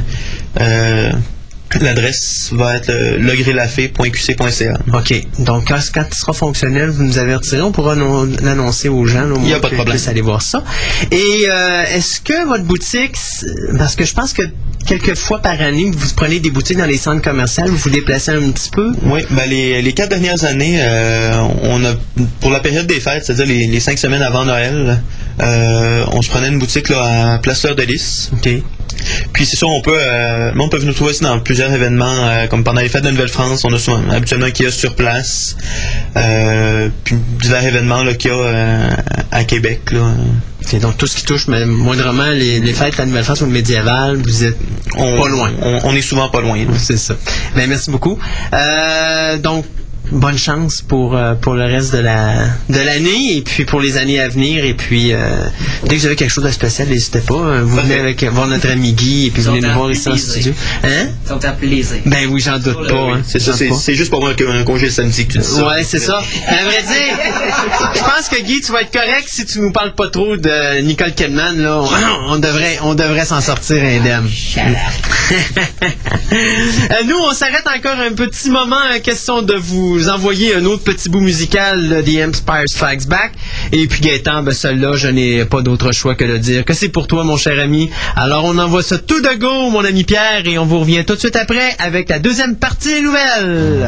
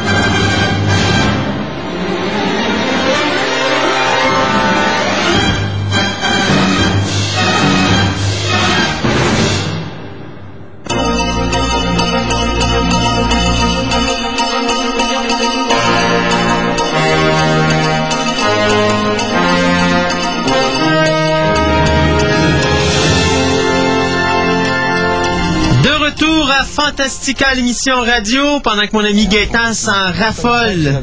Oups, on, on entend plein de choses à la radio.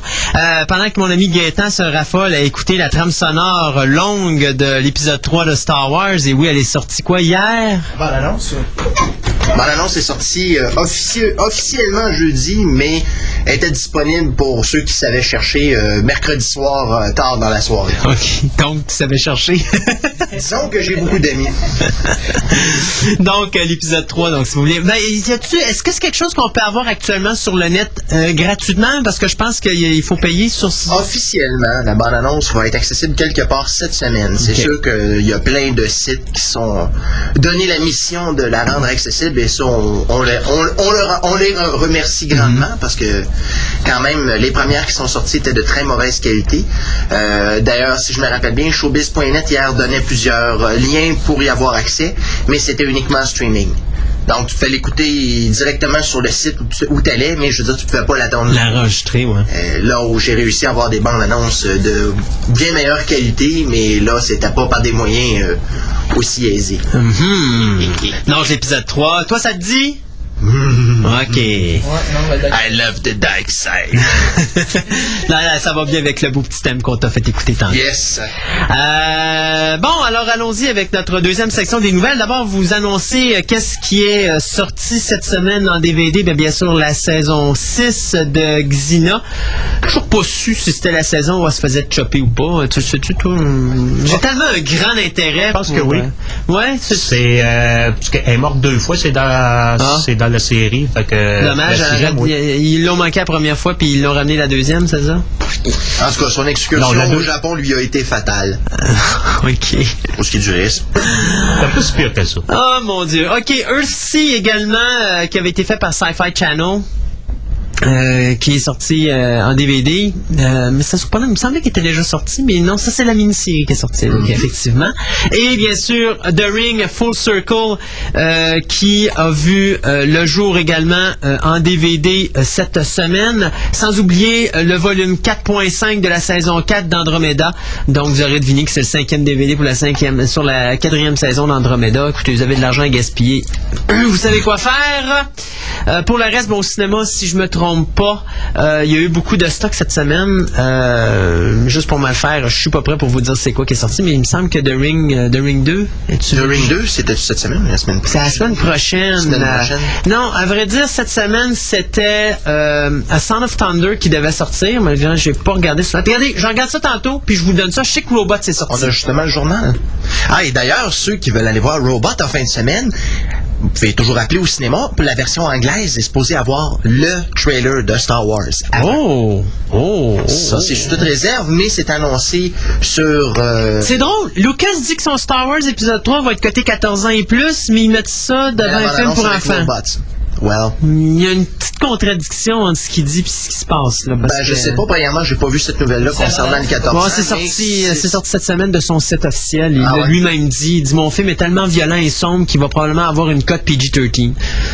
C'est parce que si la bande-annonce c'est pas PG-13, ils peuvent la mettre tout ce qu'ils veulent. Oui, mais tu vas mettre ça devant un film pour enfants pour intéresser les enfants à aller voir le troisième film qui va être 14 ans. tu sais. Non, c'est parce que j'ai fermé son micro, j'étais tanné de l'entendre. Y aller, là. Hey! Non, ben là, on t'entend pas plus. c'est toujours aussi cacane, je sais pas ce qui se passe, là. Un, deux, un, deux, testing? Bon, ben c'est ça. Alors, on a coupé le micro à Guy parce qu'on voulait plus l'entendre. Merci, Pierre. On t'aime. Euh, OK, donc, allons-y avec les nouvelles. Deuxième partie. Vous savez, je Ah, vous... c'était pas une nouvelle, ça? On se dit laquelle? Ben, ce qu'on vient de parler, là, Non, non, moi j'annonçais les ce qui sortait en DVD, puis on, Ok. mais de toute façon, regarde, on en parlera tantôt. Euh, Phantasm the Remake, ça c'était la dernière nouvelle où est-ce que je me suis fait passer une paire de claques en pleine face un matin. Euh, Monsieur Coscarelli a fait une association avec New Line Cinema pour euh, refaire son film Phantasm, petit classique du drame fantastique qui avait vu le jour en 1979, film d'auteur que beaucoup vont détester probablement. Euh, moi j'avais adoré le premier avait connu quand même un bon euh, deuxième chapitre, un troisième chapitre qui laissait à désirer, un quatrième chapitre qui pouvait être à éviter, et on attend encore après le cinquième. J'étais un petit peu trois petits points, je dirais pas le mot, même s'il a failli sortir après M. Coscarelli, parce que je me dis tant qu'à faire un remake de son premier, qui commence à finir sa première série euh, avec Phantasm qu'on attend depuis je sais pas combien d'années. Euh, J'aimerais bien voir la fin de, de tout ça pour savoir un petit peu c'est quoi le but de l'histoire. Là, on le saura toujours pas, donc euh, go for it. On va Ben, à s'adapter. l'origine, ça pris quoi, quasiment 12 ans avant qu'il fasse la suite du premier Ah Fantasme? mon dieu, le, le premier, attends, je vais te dire ça, je vais aller Le dans premier, c'était en section. 78, je crois. puis le 79. 79? Ouais. Mais Le deuxième était 80... 89, je crois. je vais aller dans ma section, euh, je vais aller dans ma section euh, cinémathèque sur le club. Je les ai tous là. Alors, euh, Phantasm, premier 79, deuxième 88, troisième 94, le dernier en 98. euh, Bon, quand même... euh, il serait le temps de faire le Phantasm, Fan- Phantasman, là, le cinquième, là, pour juste au moins qu'ils nous mettent un point final à la série, mais enfin. Non, mais là, il va y avoir Boba Nosferatu aussi, alors... euh, Ouais. Mais là, là-dessus, par exemple, sur Phantasm, le remake, une chose est certaine, il sera pas réalisateur. Ça va être la première fois de la série qu'il sera pas réalisateur, il va être producteur. Les quatre premiers films, c'est lui qui les a écrits et réalisés. Celui-là, il va l'écrire, mais il va seulement le produire. Et on va modifier pas mal l'histoire. L'histoire, ben, ça va être encore le Tall Man, qui, dans la série originale, était interprété par... euh, mon Dieu, c'était son nom. Angus Scrim. Ouais, c'est ça, Angus Scrim, c'était son nom de famille que je cherchais. Euh, il y avait bien sûr euh, Reggie Bannister qu'on a parlé un peu plus tôt. Et il y avait Michael Baldwin qui faisait le jeune Michael. Les trois devraient revenir dans le remake. Et il y a de la pression, bien sûr, des fans de Phantasm pour que Angus Scream revienne dans le rôle du Tallman. Je sais pas, moi, il commence à avoir de la misère à marcher, le pauvre monsieur, donner un break. Mais lui, il a dit euh, sur le site de Bannister, n'importe où, n'importe quand, je reviens, j'adore ce rôle-là. Donc, Bannister, pas Bannister, mais euh, euh, notre ami Angus pourrait reprendre le rôle du Tallman. Ça sera à voir. Donc, l'histoire, ça va être bien sûr le Tallman, qui est un croque-mort voleur de tombes, qui euh, tue ses victimes en utilisant ses sphères mortelles volantes. Eh bien, il va se promener de village en village, de ville en ville, pour prendre les morts et les transformer en armée de petits nains qu'il va ensuite envoyer dans une autre galaxie, soit sur sa planète pour servir d'esclave. Pourquoi je voyais que les Jawa de Spaceballs? Ouais, c'est à peu près ça. Mais juste pour dire qu'il y a des modifications, maintenant, le jeune Mike, qui était âgé de 13 ans dans le premier film et qui buvait, qui buvait de la bière à profusion. D'ailleurs, il y avait une, méchante séquence de brosse dans ce film-là qui était OK? Euh, bien, il va développer des pouvoirs psychiques qui vont lui permettre de se battre contre le Tallman. Ça, c'était pas dans les... Use the force. Ouais, c'est ça. Alors, si tout va bien, on pourrait avoir une trilogie, une nouvelle trilogie de Phantasm faite par New Line Cinema. Regardez, j'ai juste une nouvelle à dire là-dessus. J'adore le premier Phantasm, là. J'en ai plein le postérieur des Moses de compagnie broche à foin qui nous passent des affaires de même ça me tape ses nerfs. Mais c'est le robot dans Lost in Space qui le disait le mieux, pareil. Ah, c'est l'enfer. Et au moins qu'il finisse son cinquième avant de repartir sur une nouvelle trilogie. Ben ouais, mais il y a quand même euh, Sam Raimi aussi qui était supposé faire un quatrième volet. Puis là, ah tiens, on va faire un remake. Un remake. Oui, mais on n'a pas besoin d'un quatrième volet dans Evil Dead. La série se complète très bien par elle-même. Dans le cas de Phantasm, ça finit en queue de poisson parce qu'ils s'en vont sur la planète du Stallman à la fin du quatrième film. Puis là, dans le cinquième, on est supposé savoir ce qui se passe parce qu'on ne sait pas. On sait des brides à droite, puis on sait des brides à ah, gauche. c'est rendu une planète maintenant. Mais oui, il y a une autre dimension. Ben, c'est une autre dimension, mais il y a, dans l'autre dimension, il y a une planète. Là. Je veux dire, il faut bien qu'il reste quelque part. Hmm. Ah, regarde. Une nouvelle là, que elle me fait euh, purger. Bon, merci, je l'ai dit, il fallait que je le dise, il fallait que ça sorte. Et là-dessus, je n'ai qu'une chose à faire. C'est parti. Allez, vas-y. Une autre nouvelle de terminer. Alors, euh, il semblerait que notre ami George Lucas, euh, qui va nous euh, donner le dernier volet de sa fabuleuse saga le 19 mai prochain, va recevoir la semaine prochaine, soit le 17 mars, pendant le Show West, la grosse convention des propriétaires de salles de cinéma à Las Vegas. Un prix qui va, ni plus ni moins, consacrer l'ensemble de sa carrière et surtout l'impact qu'aura eu sa saga au cinéma et bien sûr les diverses référence à la pop culture que l'on connaît aujourd'hui. Euh, c'est sûr que les propriétaires de cinéma, eux, se frottent les mains parce qu'à tous les fois qu'il y a un Star Wars qui sort, ils se remplissent les poches. Euh, D'ailleurs, euh, Mitch Neuhauser, c'était ce qui ce qu'il disait euh, lors d'une entrevue récente. C'était justement le co-directeur de Show West, qu'il n'y a aucune saga euh, qui a eu autant de succès et aussi longtemps. Et bien sûr, un film aussi attendu justement qu'épisode 3, parce que disons que juste savoir comment les gens se sont garochés sur la bande-annonce depuis les deux derniers jours, je pense que oui, la folie a vraiment atteint, ou commence tranquillement à atteindre un, paroxysme. Malgré que c'est sûr que l'accès à la bande-annonce se fait beaucoup mieux euh, maintenant que les bandes annonces pouvaient être accessibles en 99 parce que je me rappelle la première bande annonce de Star Wars en 99 je pense que ça a pris trois jours avant qu'on réussisse à l'avoir puis c'était de très mauvaise qualité alors euh, Dieu merci pour les bandes passantes si je vous disais que j'ai tort l'intention de parler du remake, vous n'êtes pas trop écœuré? je vous perds pas, là. Hein? Ouais, ok.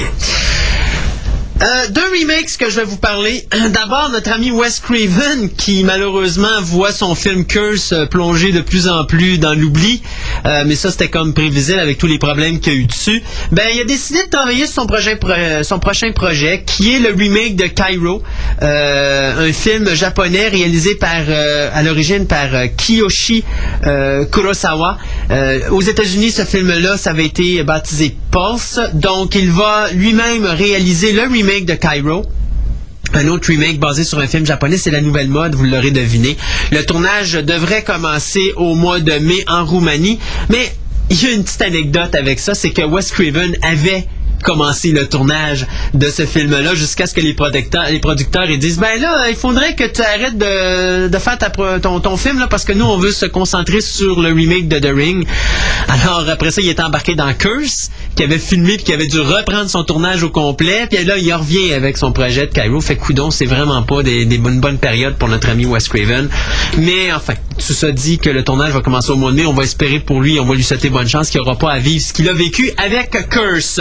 Un autre remake, eh bien, si je vous disais qu'MGM a mis la main sur Blue Sunshine, est-ce qu'il y a des gens qui savent, autres que moi et Gaëtan, qu'est-ce que Blue Sunshine? Non. C'est ce que je me disais aussi. Le rayon bleu, connu ici sous le nom du rayon bleu. Le rayon bleu. Euh, donc, Blue Sunshine qui a été réalisé par euh, Jeff Lieberman en 1976, lui qui nous avait donné l'intéressant Squirm que j'ai vu à Scream il n'y a pas euh, le mois passé. C'est vraiment rigolo. Et il nous avait donné tout récemment Satan's Little Helper qui était probablement une satire de Bedazzled avec euh, Elisabeth, euh, mon Dieu, comment elle s'appelle, celle qui jouait Elisabeth Hurley, ouais, c'est ça. Donc, euh, l'histoire, bien sûr, de Blue Sunshine, ben, c'est des collégiens qui ont pris du, du, du LSD il y a à peu près de cela 10 ans. Et soudainement, à notre période d'aujourd'hui, bien, ils décident de perdre les cheveux et de devenir complètement fous et tout le monde aux alentours. Donc, c'était sympathique. C'était très fun et le, vous aurez deviné que la, marque de LSD, eh bien, elle portait le nom de Blue Sunshine. C'était ça la drogue en question. Donc, le réalisateur... Ah, c'est pour ça que j'ai jamais trouvé de rayon bleu dans ce film-là. Non, t'as pas, trouvé. je pensais que c'était Star Wars. Chacun de épée laser en bleu quelque part. Ouais, non, c'est ça. Euh, le remake, donc, va être réalisé par Peter Weber, lui-même qui travaille sur Behind the Mask, qui est le prequel de la trilogie euh, d'Hannibal Lecter. Ça va être le film qui va nous parler, bien sûr, des années d'enfance de notre ami Hannibal, qui, pour une fois, ne mettra pas en vedette, euh, du moins je l'espère, notre ami, euh, mon Dieu, le nom m'échappe, euh, Anthony Hopkins, c'est ça. Donc, euh, que des remakes, que des remakes. D'ailleurs, on devrait faire une émission qui s'appellera pas Fantastica, ça va s'appeler Remakes de Science Fiction Book Club. Et bien sûr, cette fois-ci, c'est à mon tour. Un autre nouvelle. c'est à mon tour de parler de Rimac, encore une fois. Ah oui, puisque, puisque Latino Reviews ont sorti une nouvelle cette semaine comme quoi, au lieu d'utiliser l'acteur Patrick Stewart pour jouer le rôle de Jorel dans le film Superman euh, Returns de Brian Singer, eh bien, on, a décidé de couper dans le budget. Ben peut-être, mais euh, encore là, on ne sait pas combien ça va coûter euh, pour obtenir le droit de ces scènes-là. Mais puisque en 1980, ben non, c'est en 78 quand il a fait, quand il a tourné Superman, Richard Donner avait fait des scènes où Christopher Reeves était en discussion avec son papa, soit Marlon Brando, et devait être dans Superman 2 parce que Superman 2, pour ceux qui l'ignoraient, a été majoritairement réalisé par Richard Donner et non pas Richard Lester. Eh bien, ces scènes-là ont dû être retirées à l'époque car il y avait eu une poursuite contre les producteurs euh, Elia et euh, je me rappelle pas c'était quoi, mais en tout cas les, Salkind euh, pour obtenir des pourcentages de la dite suite. Alors les scènes ont tout simplement été enlevées du film et on a refait des scènes avec, si je me rappelle, quel était le nom de l'actrice qui jouait Lara dans Superman 2 euh, ben, c'est elle, qui faisait. Dans Superman 2, dans Superman 3, tu veux dire Lana? Non, je parle pas de Lana, je parle de Lara, la mère de, de Superman. Oh mon Dieu. En tout cas. Je vais te dire ça dans une seconde. Ouais, c'est ça. En tout cas, toujours est-il que ces scènes-là vont refaire surface dans Superman Returns et pourquoi pas recycler. Susanna York. Susanna York, merci. Alors, c'est ça. On va réutiliser des scènes qui avaient été tournées donc en 78 avec Marlon Brando. Donc, on verra la présence de l'acteur dans un nouveau film. Euh, pour l'instant, il y a des spéculations concernant l'histoire euh, qu'on va voir dans le film, puisque bien sûr, il y aurait un combat avec le, le perfide de Lex Luthor, et en même temps, un tueur mystérieux provenant de Krypton qui cherche à détruire l'homme d'acier. Euh, Warner Brothers, pour l'instant, a un projet de sortir ce film quelque part au début, bah, plutôt euh, à la période estivale 2006. Ça devrait être fort intéressant. Mm-hmm. Euh, ben moi, il me reste deux nouvelles, donc je vais sauter euh, rapidement la première et plus rapidement la deuxième. The Ripping, vous savez, on vous en a parlé quelques semaines, c'est le prochain film de la compagnie euh, Dark Castle Production, qui est gérée bien sûr par Joel Silver et Robert Zemeckis. Euh, donc, The Ripping va mettre en vedette nul autre que Hilary, Hilary Swank, Swank, et que j'ai de la misère avec mes noms aujourd'hui. Hilary Swank, euh, si vous ne savez pas c'est qui, elle vient de gagner l'Oscar de la meilleure actrice cette année pour euh, One Million, My Million Dollar Baby. Pour la Elle- seconde fois. Pour la seconde fois, parce qu'elle avait gagné dans, dans, euh, Big Girls Don't Cry ou Boys Don't Cry? Boys Don't Cry. Boys Don't Cry. Donc, The Reaping, qui, dont le tournage va commencer sous peu, va suivre l'histoire d'une personne qui cherche à comment je pourrais dire, à prouver que les phénomènes surnaturels n'existent pas. Et elle va se ramasser dans une petite ville où, au Texas, une petite ville du Texas, où supposément il serait arrivé 10 événements qui ressemblent aux 10 euh, 10 plagues de la Bible, là, les 10... euh, non, mais les- c'est ben, les 10 affaires annonçant l'Apocalypse. là, signes euh, les du signe d'Apocalypse, c'est ça. Donc, euh, le, voyons, James, James Cox va euh, réaliser le film basé sur un scénario qui, à l'origine, avait été créé par euh, Brian Russo, mais qui a été par la suite réécrit par Chad et Carrie Hayes. Donc, aucune date de sortie, mais connaissant Dark Castle, ça va être le film de l'Halloween cette année, de Ripping. L'autre chose, très rapidement, vous dire que The 4400... euh, euh, s'en vient euh, à la télévision pour une deuxième saison. Donc le tournage commence cette semaine pour la deuxième saison à Vancouver. Une autre chose qui est faite à Vancouver, Gadon.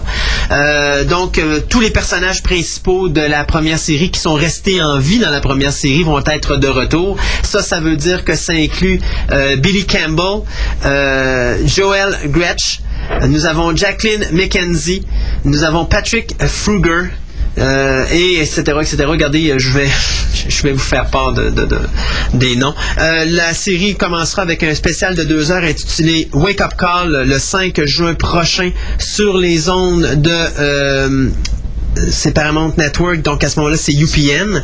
Et ça veut dire qu'on devrait avoir cet automne à Sci-Fi Channel la série pour nous ici à Québec. Donc, The 4400 qui s'en vient avec une saison 2.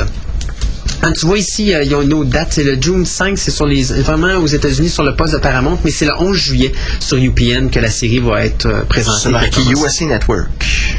C'est USA Network, c'est ça, t'as raison. Excuse-moi, je me suis trompé. C'est pas UPN, c'est USA Network. Donc, pour ceux qui ont les antennes paraboliques, ça sera à écouter. sais-tu, je comprends pourquoi tu as laissé tomber les noms euh, à partir Ouais. d'un certain euh, c'est ça. Là, je les ai vus aller, puis j'ai dit non, là, c'est assez. Euh, t'as- hey, avant qu'on s'en aille à un autre bout musical, pour le cinéma en anglais, ben, Robots, euh, donc si vous voulez voir Star Wars, il il est possible de le voir avec la version anglaise. Euh, on parle bien sûr de la bande-annonce. Et bien sûr, Robot également en français au cinéma. Quelque chose que j'ai remarqué, The Jacket est supposé être sorti à Québec cette semaine et il n'est pas là. The Jacket. Ouais, The Jacket qui met en vedette euh, la fille qui jouait dans Pirates of the Caribbean, Night, Keira Knightley. Keira Knightley, c'est ça. Ça devait sortir cette semaine et ce n'est pas sorti. Même chose pour Sound of Thunder qui devait sortir et qui n'est pas sorti. Donc deux films qui vont être probablement reportés dans les semaines qui viennent. Et la semaine prochaine, mais bien sûr, c'est The Ring 2 qui, moi, tant qu'à moi, est le film à surveiller pour le mois de mars. Donc, euh, un autre petit bout musical. Hey, pourquoi qu'on n'irait pas avec euh, le thème de la balle de ping-pong en personne, Monsieur Yoda? Et on vous revient après avec une entrevue, l'entrevue tant attendue avec le président du club Vortex, le club de science-fiction Vortex à Montréal. Donc, euh, petit bout musical et on vous revient tout de suite après avec cette entrevue.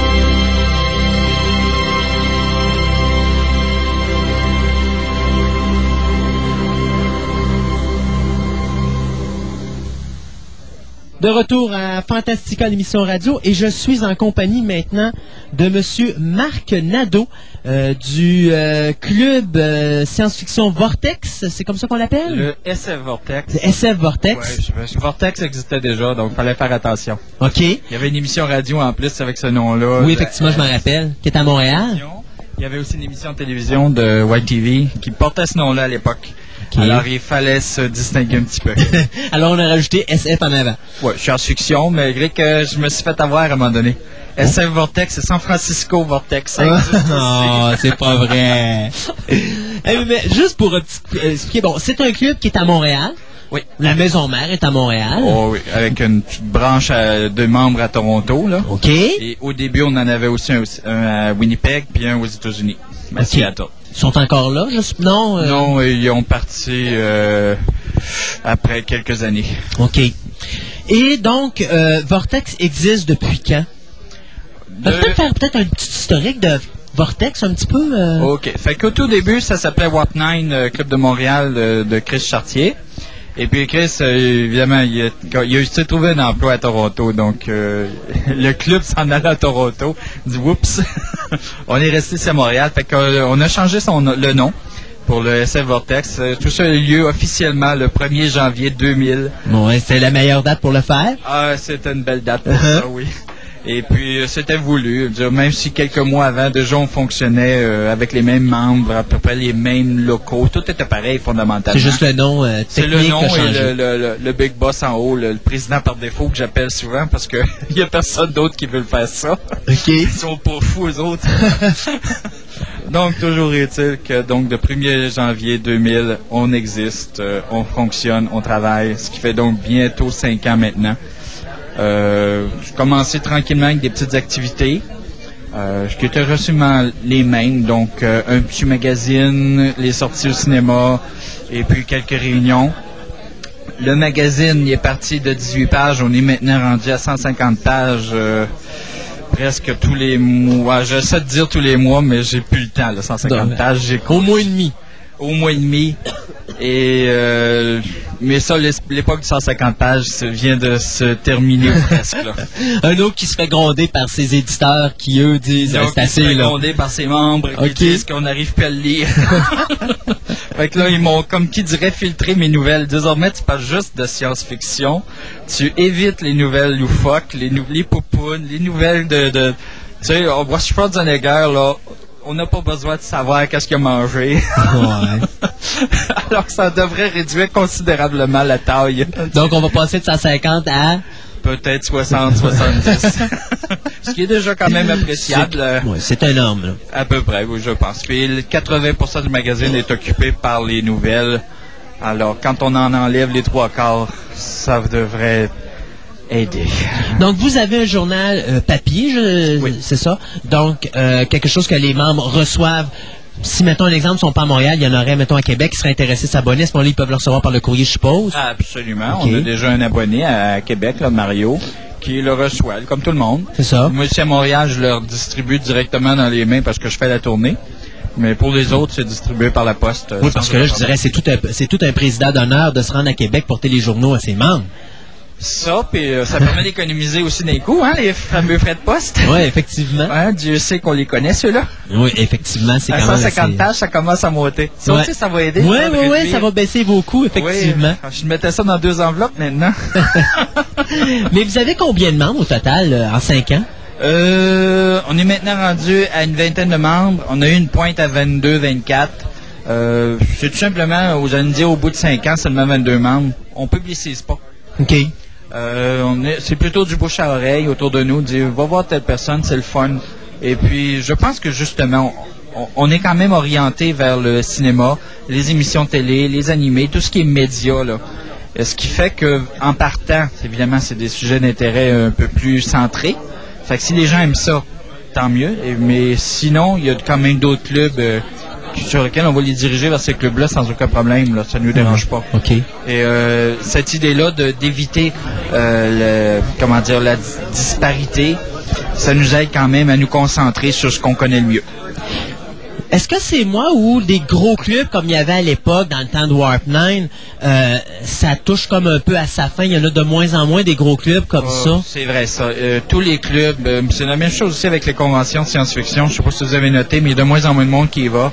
Les clubs, c'est la même chose. Warp 9 a eu à une époque, il a touché 111 membres. Hmm. Et dans ces derniers temps, il était rendu à 49. Mais tout ça, ça a été euh, normal. Tous les clubs ont passé par là.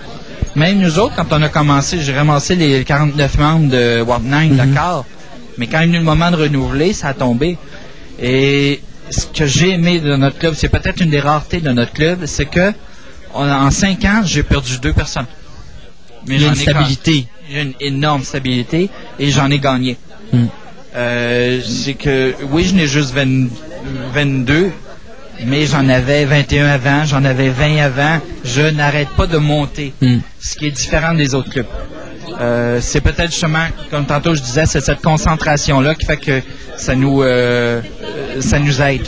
C'est qu'on se disperse pas dans à peu près n'importe quoi. Donc notre intérêt, s'ils l'ont là dès le départ, est conservé.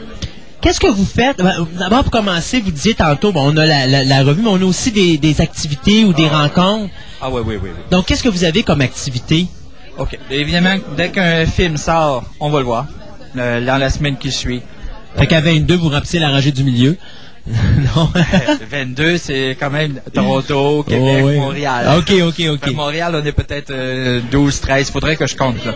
Le, et puis, quand on va au cinéma, ben, on est quand même 8 ou 9 assis dans la rangée. Là. Donc, 8 ou 9 qui arrivent avec, euh, de temps en temps, les épouses ou les petits-fils, comme là, avec euh, Incredible, c'est venu avec les enfants. Hein? Non, effectivement. Euh, l'autre- Sinon, autrement, ben, ils arrivent en couple ou ils viennent tout seuls, peu importe. Ça fait quand même qu'après le cinéma, 8 ou 9 autour de la table, on en jase pendant un bon Ça fait des bonnes conversations. Oui, et cet été, on était plutôt euh, Choyés. choyés parce que c'était un par semaine pendant quoi, 13 semaines consécutives? Ah oui. C'était trop. On Ouais, avait hâte d'avoir des vacances à un moment donné. Autant les années d'a- d'avant, c'était trois films sortis en même temps, mais on se voyait pas pendant trois semaines. Là, c'était tout le temps, tout le temps, tout le temps. Ah, wow, ça va faire. Hmm. On voulait bien qu'ils se reposent un petit peu. Les majors américains, là, nous laisser souffler un peu. Ben oui. Et bon, ça, c'est les cinémas pour lesquels on va les voir. Ensuite, on s'en va, au ci- on s'en va souper au restaurant. Après le restaurant, de temps en temps, ça va jouer au billard. Ensuite, euh, les réunions. Euh, ça, c'est à toutes les six ou sept semaines. On se réunit. Là, à ce moment-là, c'est pas toujours les mêmes personnes. Le- les gens qui ne peuvent pas aller au cinéma, soit parce qu'ils travaillent ou ils ont une famille, à ce moment-là, on va les rencontrer dans les réunions. Ça va être d'autres, ça va être d'autres personnes. C'est les autres membres de Montréal que Ok. je vais rencontrer surtout. OK.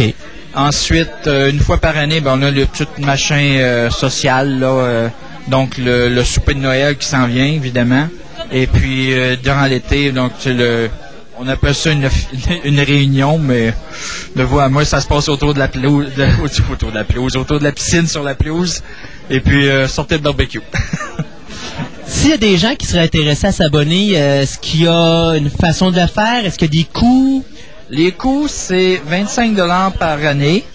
Euh, ça, c'est si on veut devenir membre totalement. Là. Sinon, ben, on a le- la revue qui est 15 pièces par année, qui est pour défrayer tous les petits coûts, évidemment, le, le transport, les, les frais de poste et compagnie. Euh, Et le papier. et le, le papier. Sinon, euh, le membre, ben, quelqu'un qui est membre, OK, on dit 25 pièces par année, mais s'il participe au magazine, à toutes les fois, à toutes les fois qu'il participe, j'enlève une pièce et demie. OK. Ce qui fait qu'en enlevant 15 pièces, ça coûte 10 pièces par année pour renouveler.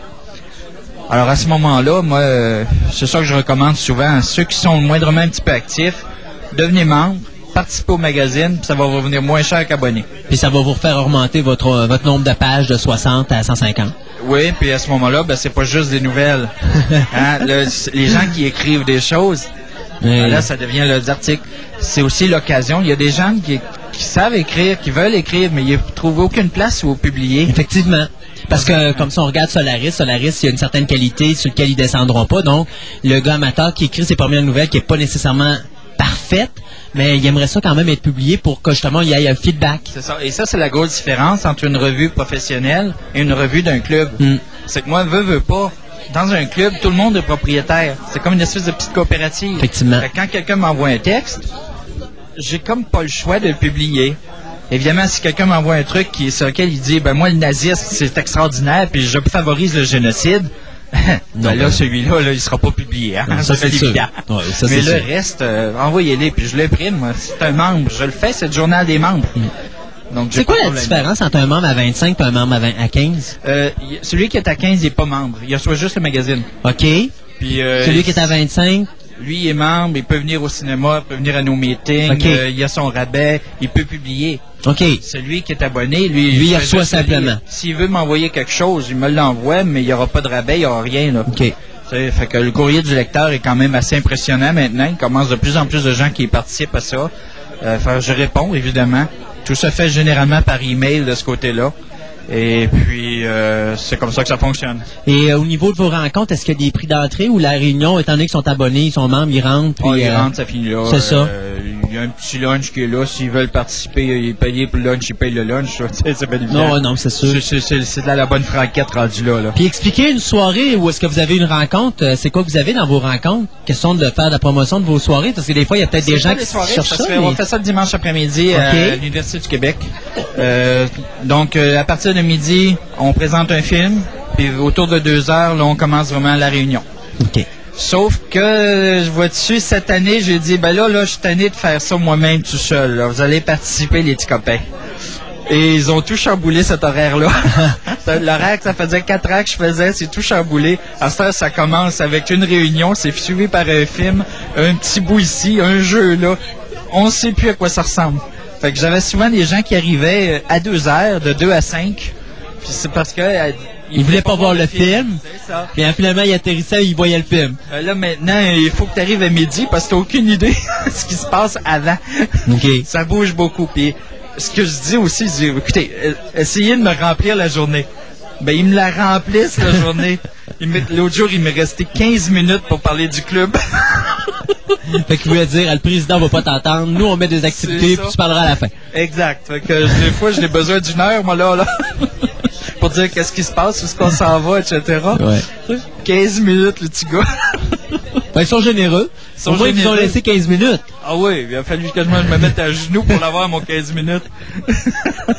Mais écoute, c'est drôle, puis c'est tout. Ben, c'est le fun parce que ça fait, ça montre que les gens, quand on les laisse aller, ils peuvent participer par eux-mêmes. Puis, absolument, Oui. c'est un bateau qu'on est supposé laisser aller, puis il est supposé voguer tout seul. Oui, puis euh, ça, c'est Marc qui m'a fait ce coup-là.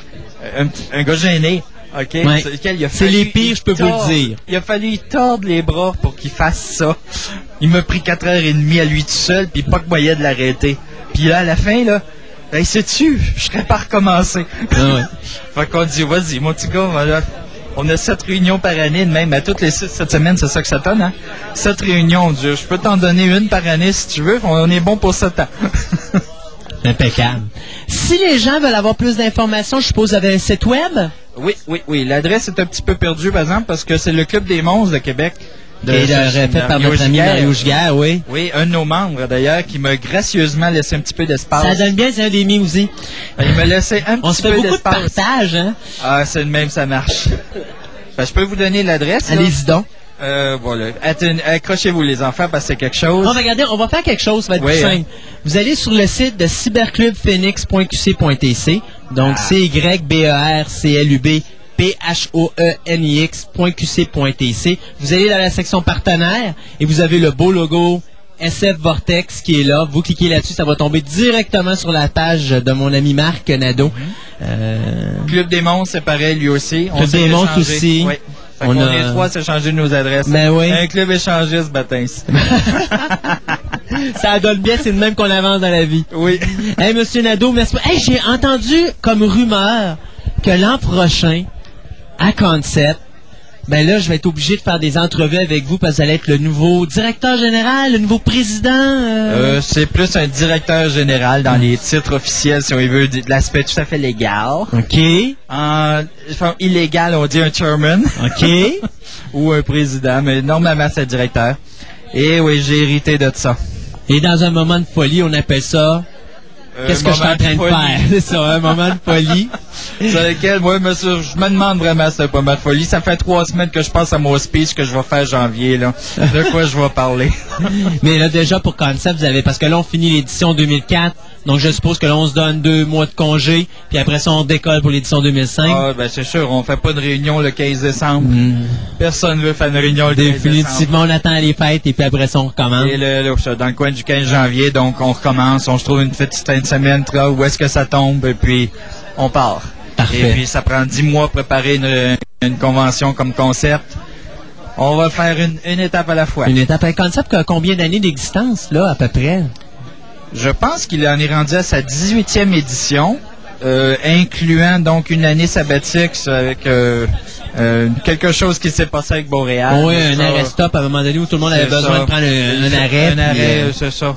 Il y a eu comme un arrêt cardiaque. ouais, mais on l'a repompé, c'est ça l'important. Il est à sa 18e édition. Et donc, ce sera la 19 la prochaine. Hey, un peu plus, il tombait sur le chiffre 20, qui correspondait avec le 1er janvier 2000. Ça aurait été tellement le fun. Ouais. Ouais. Mettons qu'il faut un exercice de numérologie pour la comprendre, celle-là. Ben, c'est parce que 20, c'est les deux premiers chiffres de 2000. Donc, à ce moment-là, ça aurait fait un beau départ. Ça aurait été un, un bon signe, là, pour un... On aurait eu pu avoir 100 départs à ce coup-là. Ben oui, hein? Effectivement. Hey, Monsieur Nadeau, merci beaucoup. Alors, je vous souhaite bonne chance avec le, le Club Vortex. Donc, je vous rappelle, vous allez sur le site du cyberclub phoenix.qc.tc, euh, C-Y-B-E-R-C-L-U-B, P-H-O-E-N-E-X.qc.tc. Vous allez sur la section partenaire. Là-dedans, vous avez le logo SF Vortex. Vous cliquez là-dessus et vous tombez directement sur le site de Vortex. Donc, vous pouvez vous abonner et participer aux différentes activités, surtout si vous êtes à Montréal, parce qu'on sait qu'on a des auditeurs ici à Montréal. On a mondial maintenant avec nous autres émissions radio qu'on est sur le net. Donc, tout le monde peut nous écouter partout, mais ceux de Montréal qui veulent s'abonner, même ceux de Québec peuvent s'abonner ou recevoir le journal. Donc, euh, profitez-en, 60 à 70 pages de nouvelles. C'est toujours intéressant à regarder. Français, anglais? Euh, l'important, j'ai oublié de demander. Principalement anglais. OK. Mais euh, c'est quand même le courrier, on a, je te dirais, trois quarts français de notre courrier. Bon, Et puis le reste, euh, c'est à la va, comme les gens veulent l'écrire, quoi. c'est ça. Fait que si les gens m'écrivent en français, je réponds en français. S'ils m'écrivent en anglais, je réponds en anglais. C'est parfait. Ben, merci beaucoup, Marc. Alors, nous, on s'arrête quelques instants pour une pause musicale et on vous revient tout de suite après.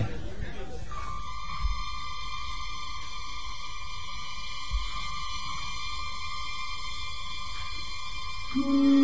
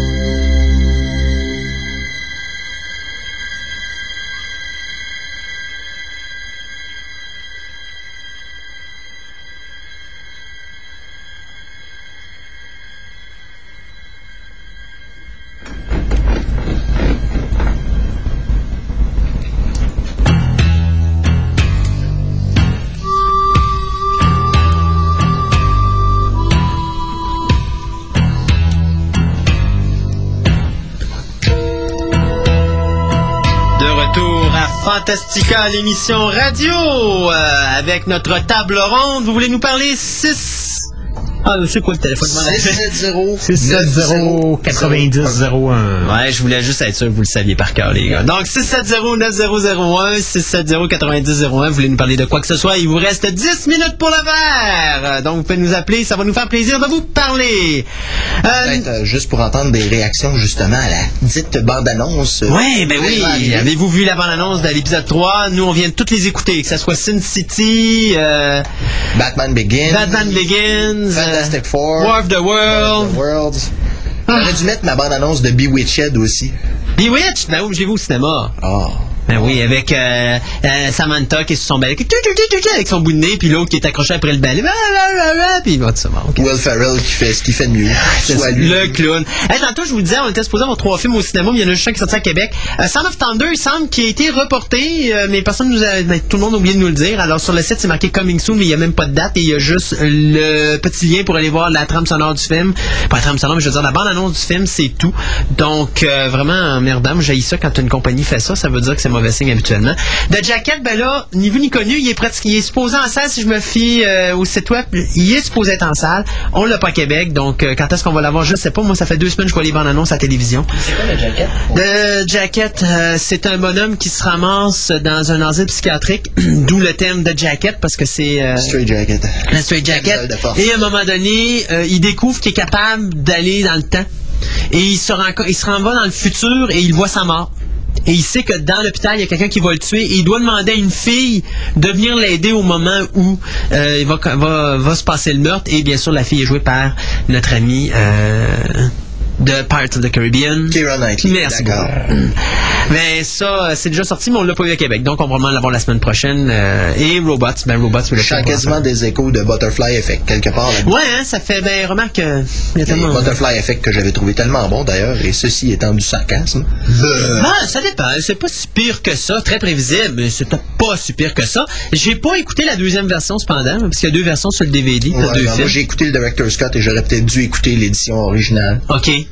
Euh, disons que la finale m'a fait faire. bleu. Ouais, bon, moi, c'est sûr et certain. Bon, à la fin, c'est ça? Oh, on sait pas. Ça, ça dépend. J'ai pas vu la Director's Cut, ça fait que je peux pas dire. Moi, moi, j'ai vu la version ordinaire, je me rappelle même plus comment ça finit. Ah bon. Très marquant comme film. Ouais, ben, c'est ça. Ben, ce que tu disais, j'ai vu. On Ashton. Kutcher était meilleur dans Dude Where's My Car? Anyway. Ok. Tu ris, mais c'est un film de science-fiction. Si tu le savais. Eh, non, j'avais pas ça. Oui. Bah oui. OK. Sérieux? Oui. Il y a des martiennes là-dedans. Oh mon dieu, ok. Ouais. OK! Bon, hein, ça s'est dit, euh, dans les autres nouvelles, ben, euh, j'avais euh, ce qui sortait dans les DVD cette semaine, donc... Belle petite semaine d'ailleurs. Oui, ben, ça va faire mal pour certains. Farscape, euh, saison 1, collection 3.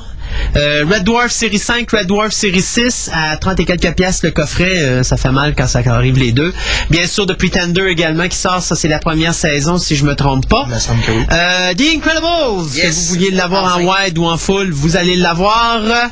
Euh, après ça, qu'est-ce qu'on a d'autre qui Star sort Trek First Contact cette semaine. Pardon? Star Trek First Contact. First Contact, le Special Edition, Philadelphia Experiment 2, s'il vous plaît, gardez votre argent pour celui-là. Bad Girls from Mars, Dead Birds et Hellcat, ça c'est les films série Z de la semaine. Strange Frequency 2 également qui sort. Et le petit comique euh, animé euh, chromatique ou...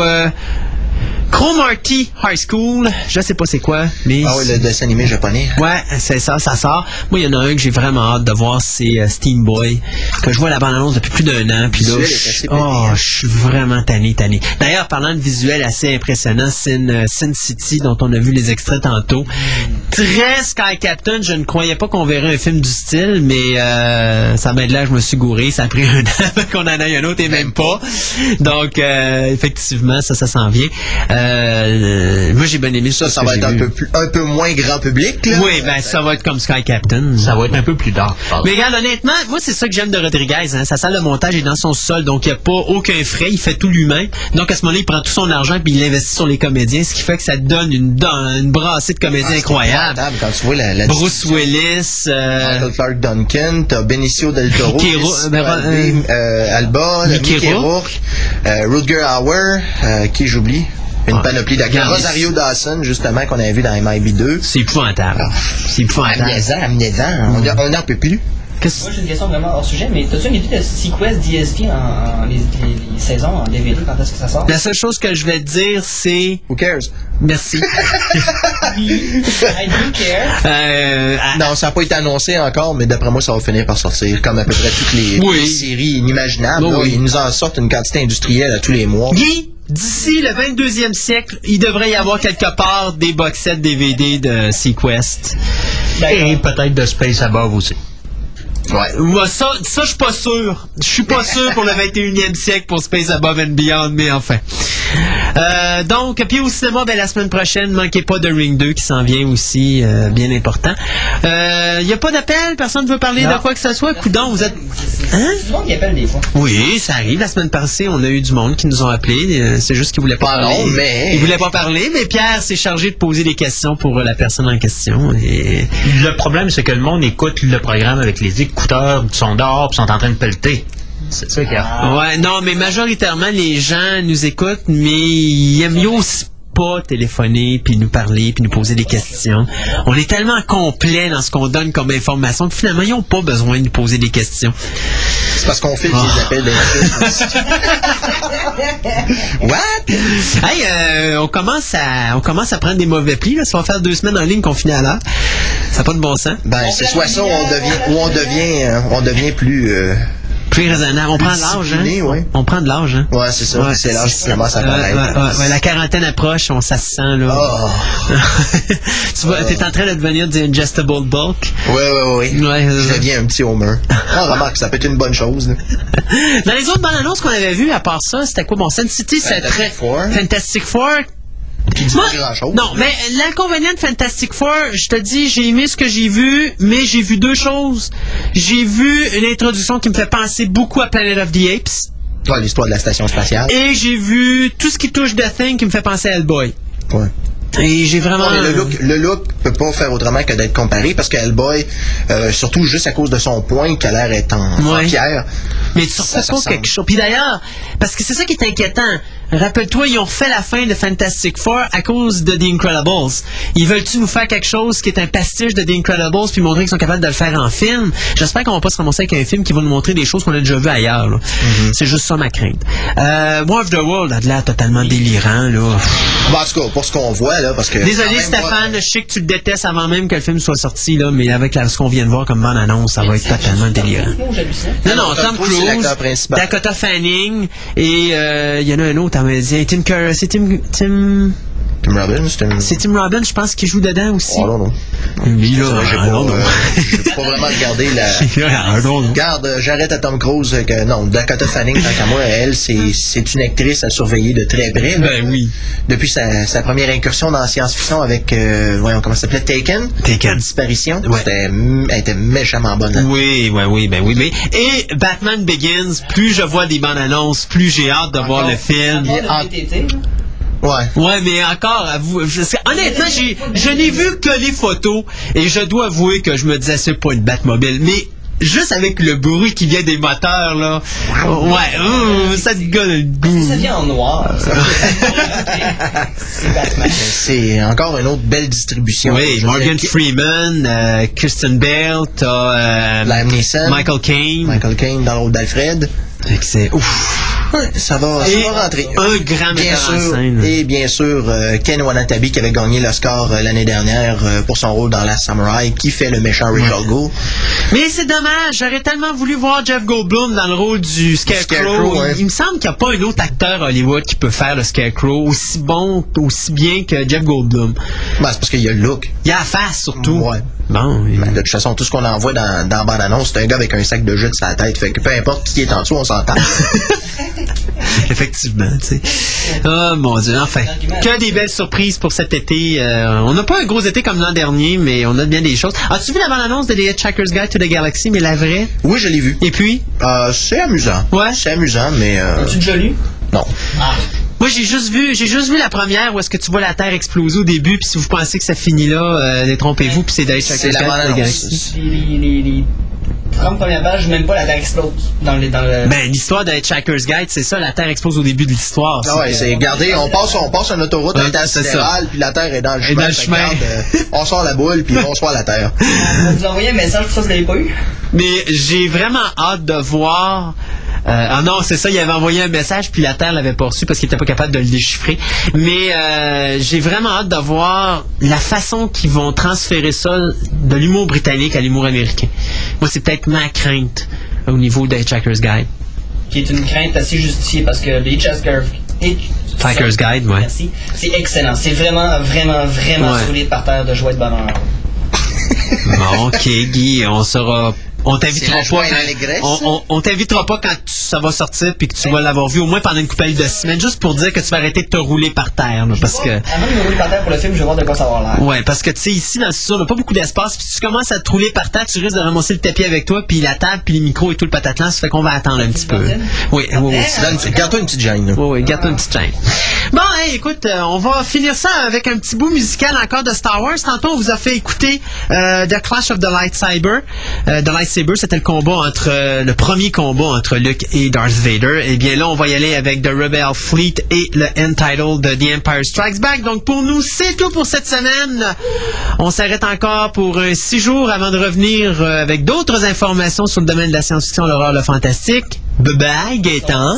À la semaine prochaine. Ouais. Euh, adieu, Guy. Ben, ben, J'essaie de m'organiser un congé le mois prochain. OK, c'est bon. J'essaie. Euh, bye bye, Gaëtan- euh, Pierre. Nanou, nanou. Nanou, nanou. Et euh, nous, ben, je vous le dis, on n'est pas encore décidé si on prend congé pour Pâques ou pas, soit le 26. On, on est encore en train de penser. Je vous dirais qu'il y a un de mes chroniqueurs qui m'a dit qu'il prenait congé. Il me reste mon deuxième. Si mon deuxième prend congé, je pense qu'on va prendre congé cette journée-là.